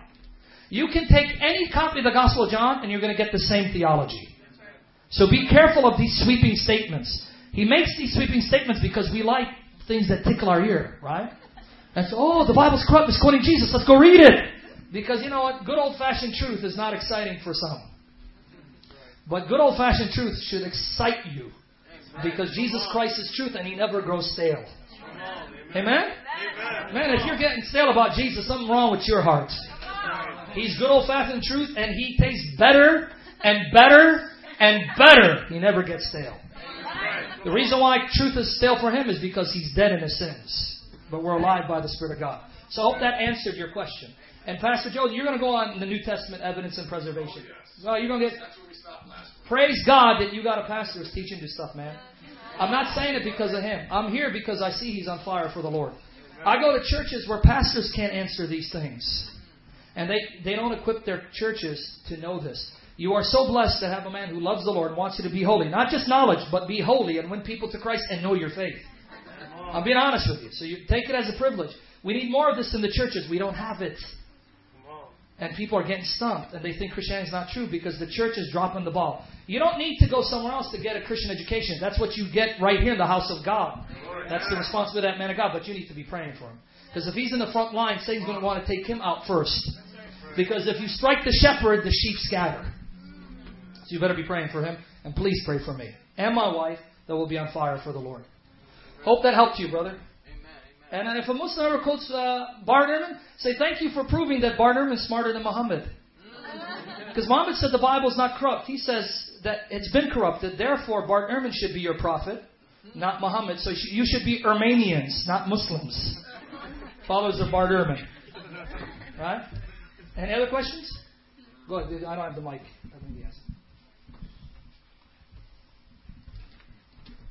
My question is a simple one. I just wanted to know um, if the the little versions of the Quran that they pass out, typically for free from the you know from the mosques, what translation are those usually? Is that Yusuf usually? Normally it would be Hilali Khan or Abdullah Yusuf Ali. If they give it to you, take it and study. But however, I'm going to give you some spiritual advice. Islam has powerful demons, some of the most wicked demons. You need to pray before you read the Quran. You need to pray after you read the Quran, and you need to start studying Scripture when you finish reading that poison. You need to be covered under the blood of Christ and filled with the Spirit, because that book is going to. I'm not exaggerating. By way of testimony, I've had more physical, emotional problems since I started debating Muslims than ever before in my life. The attacks do not stop. They come from every angle. Satan tries to find some weak aspect, let's say in my life or people in my life, and tries to capitalize on it. Before I got into Muslim ministry, I was all right. I got into Muslim ministry, and I have seen spiritual warfare to the umpteenth degree because these demons are powerful and they hate the gospel of Christ. You need to be prayed up, bathed, and covered. Seriously. So pray before you read it. Pray after you read it. Don't think that, like Paul says, be careful lest you think you stand in your fall. Don't be so arrogant and comfortable. You think, ah, it ain't going to affect me. I've seen many people fall and fall hard because they were not prayed up or covered. They underestimated the power of evil. You have no power against Satan unless it's in the power of the Holy Spirit. Even Michael didn't rebuke Satan by his authority. He rebuked Satan by the authority of the Lord. The Lord rebuke you. Because without the Lord, Michael can't do battle. He does battle in the power of the Lord. And that's a mighty angelic being. How much more do you need the power of Christ? So remember that. Don't forget that.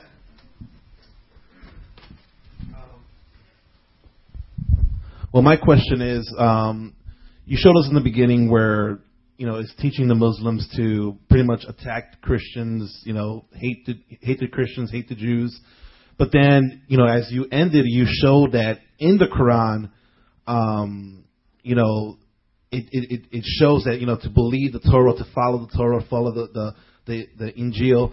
Um, why? I mean, being that this this whole book was you know you know led by you know the you know the devil presenting himself to Muhammad, why why would he do that? You know, why would he? Excellent, excellent question. Why would Satan do that? The same reason why he would preach another Jesus, a different spirit, and a different gospel according to Paul. Satan doesn't care whether you're religious. He just doesn't want you to have the true faith. He doesn't care if you believe in a Jesus. Just don't believe in the true Jesus. That's what Paul says in 2 Corinthians 11, 2 to 4. So why would Satan do that? Because Satan realizes that if you come from a Christian background, it's going to be pretty hard for you to detach from Jesus. So he presents another Jesus so that he can hope that he can use that to deceive you. Right? I mean that's that's what Paul says. Paul doesn't say Satan won't preach Jesus. Satan won't preach the true Jesus. He's going to preach a false Jesus with the hopes that you'll be deceived and connived in following that Jesus so that you'll be destroyed. Because a different Jesus ain't going to save you.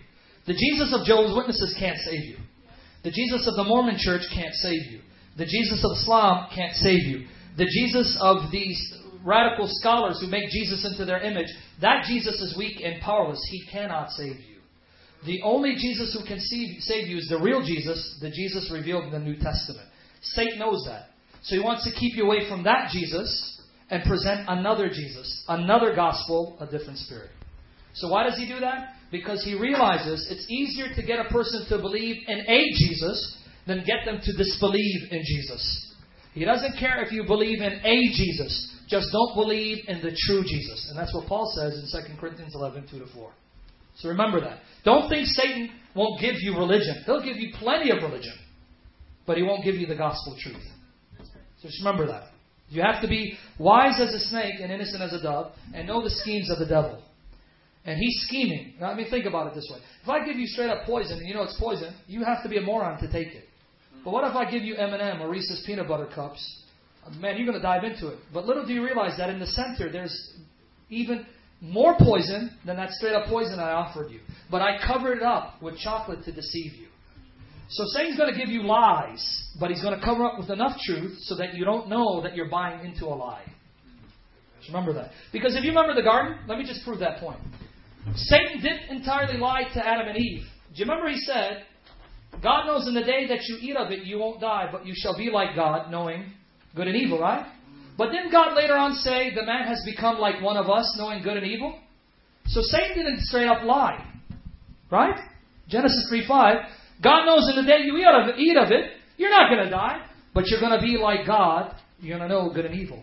Later on, God Himself confirmed that Satan had spoken the truth in that regard. Because he says in Genesis 3:22, the man has become like one of us, knowing between good and evil.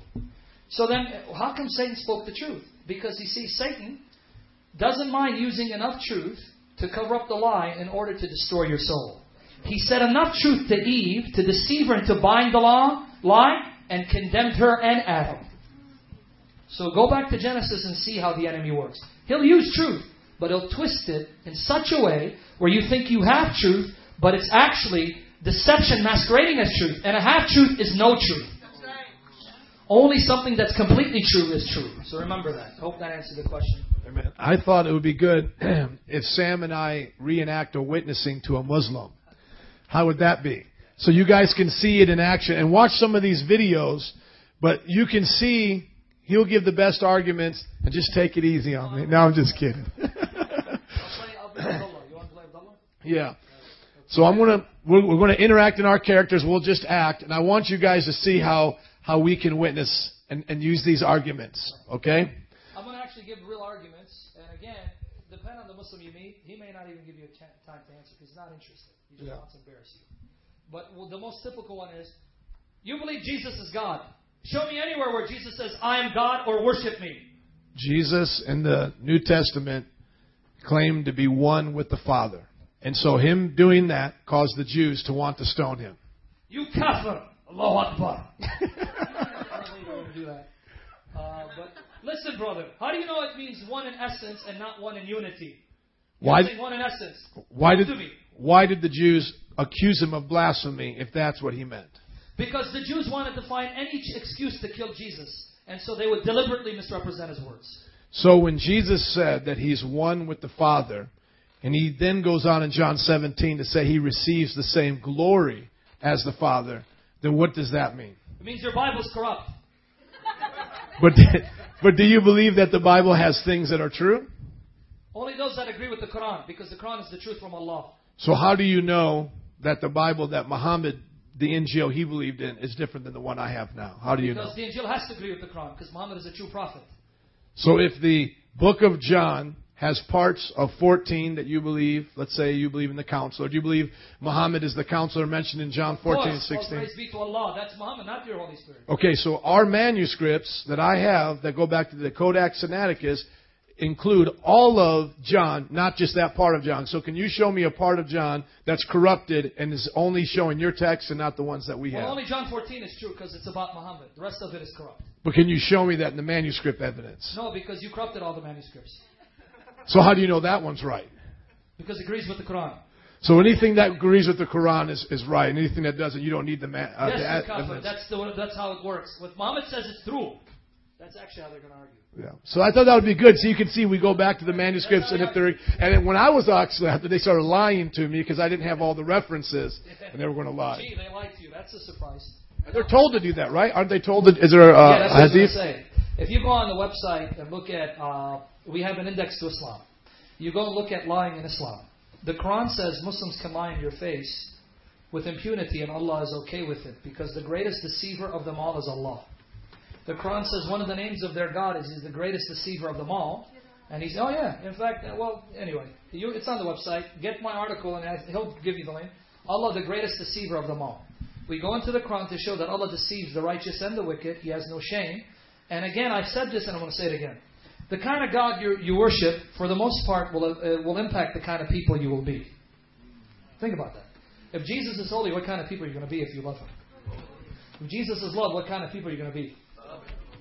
If Jesus sacrificed His life, what kind of people will you be? But if your God is a wicked deceiver, what kind of people are you going to be?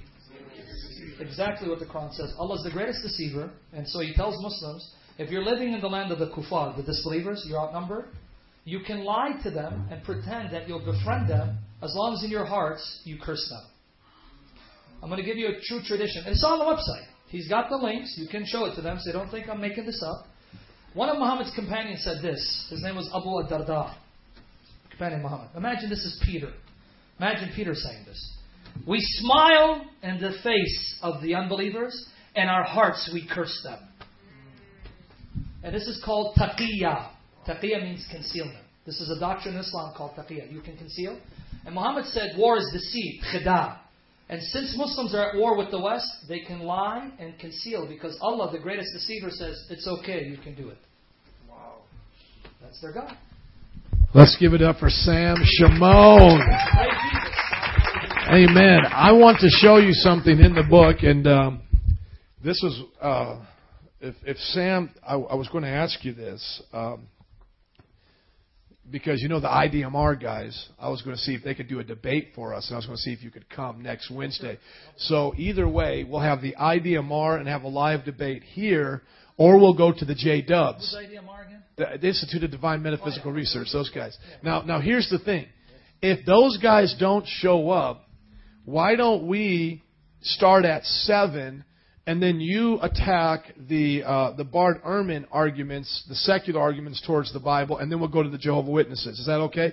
So by like an hour, hour and a half lecture, just all just all on the Bible, and then the various attacks we get from it. Because I think that it always comes back to that, right? Wouldn't you? That and the Trinity. Jesus is Lord, the Bible, and the Trinity. Now, with Joe's Witnesses, they think they say the Bible's true, so you'll be okay on that area. Yeah. We could possibly make it about the Jehovah Witnesses, but then I just thought that, that that's just too easy in my mind. I wanted them to get the best one. You know what I'm saying? Okay, but if you guys look to the um, to the uh, page one, no, 159. I have the defense of the Bible, and I reference there Josh McDowell and Dr. James's White on on uh, the scripture with Shabir Ali. Okay, so I wanted you guys to notice that the things that we were going to talk about today, Sam's already gotten to some of it, but these are references for you to start to get to, and we'll just uh, we'll just leave it to the Lord. I'll call you this week. So the bottom line is next week we'll either be debating the IDMR or getting a lecture and going out with the Jehovah Witnesses. Yes, if the Lord has that. I just want some prayer requests, if you don't mind. My buddy here made it to the front page of Chicago Sun Times. You see the picture of the guy with the eye? Mm. In January, I guess he got attacked. This guy's name is Walid Ziada. I've been witnessing to him for 13 years. He's a Muslim who now pretty much doesn't believe in Islam, but still can't accept Jesus as God. I used some of the same arguments, and I did something else. I didn't have time to do it. If the Lord wants me to share it with you, one of the most powerful ways you can get Muslims to see the supernatural origin of the Bible, because they're into prophecies and miracles. Uh, I went through the Old Testament with him, and I showed him that in the Old Testament they believed that God was more than one person. And I showed him that God is the Father, the Holy Spirit is God, He's a person, and there's someone called the angel of the Lord who's God, not a creature. And then I showed him that consistency with the New Testament. And then I showed him prophecies about Messiah being God, dying on the cross. He was blown away. Mm. Let me just tell you how much he was blown away. He started using the same arguments against Orthodox Jews. He's not a Christian. He would go to the Orthodox Jews on Devon, and he'd say, Look, your Old Testament shows that God is a Trinity. How come you don't believe it? Your Messiah is God in the flesh. This is in your Bible. How come you don't believe it? And he was shocked. They don't see it? I go, Well, you see it, but you don't accept.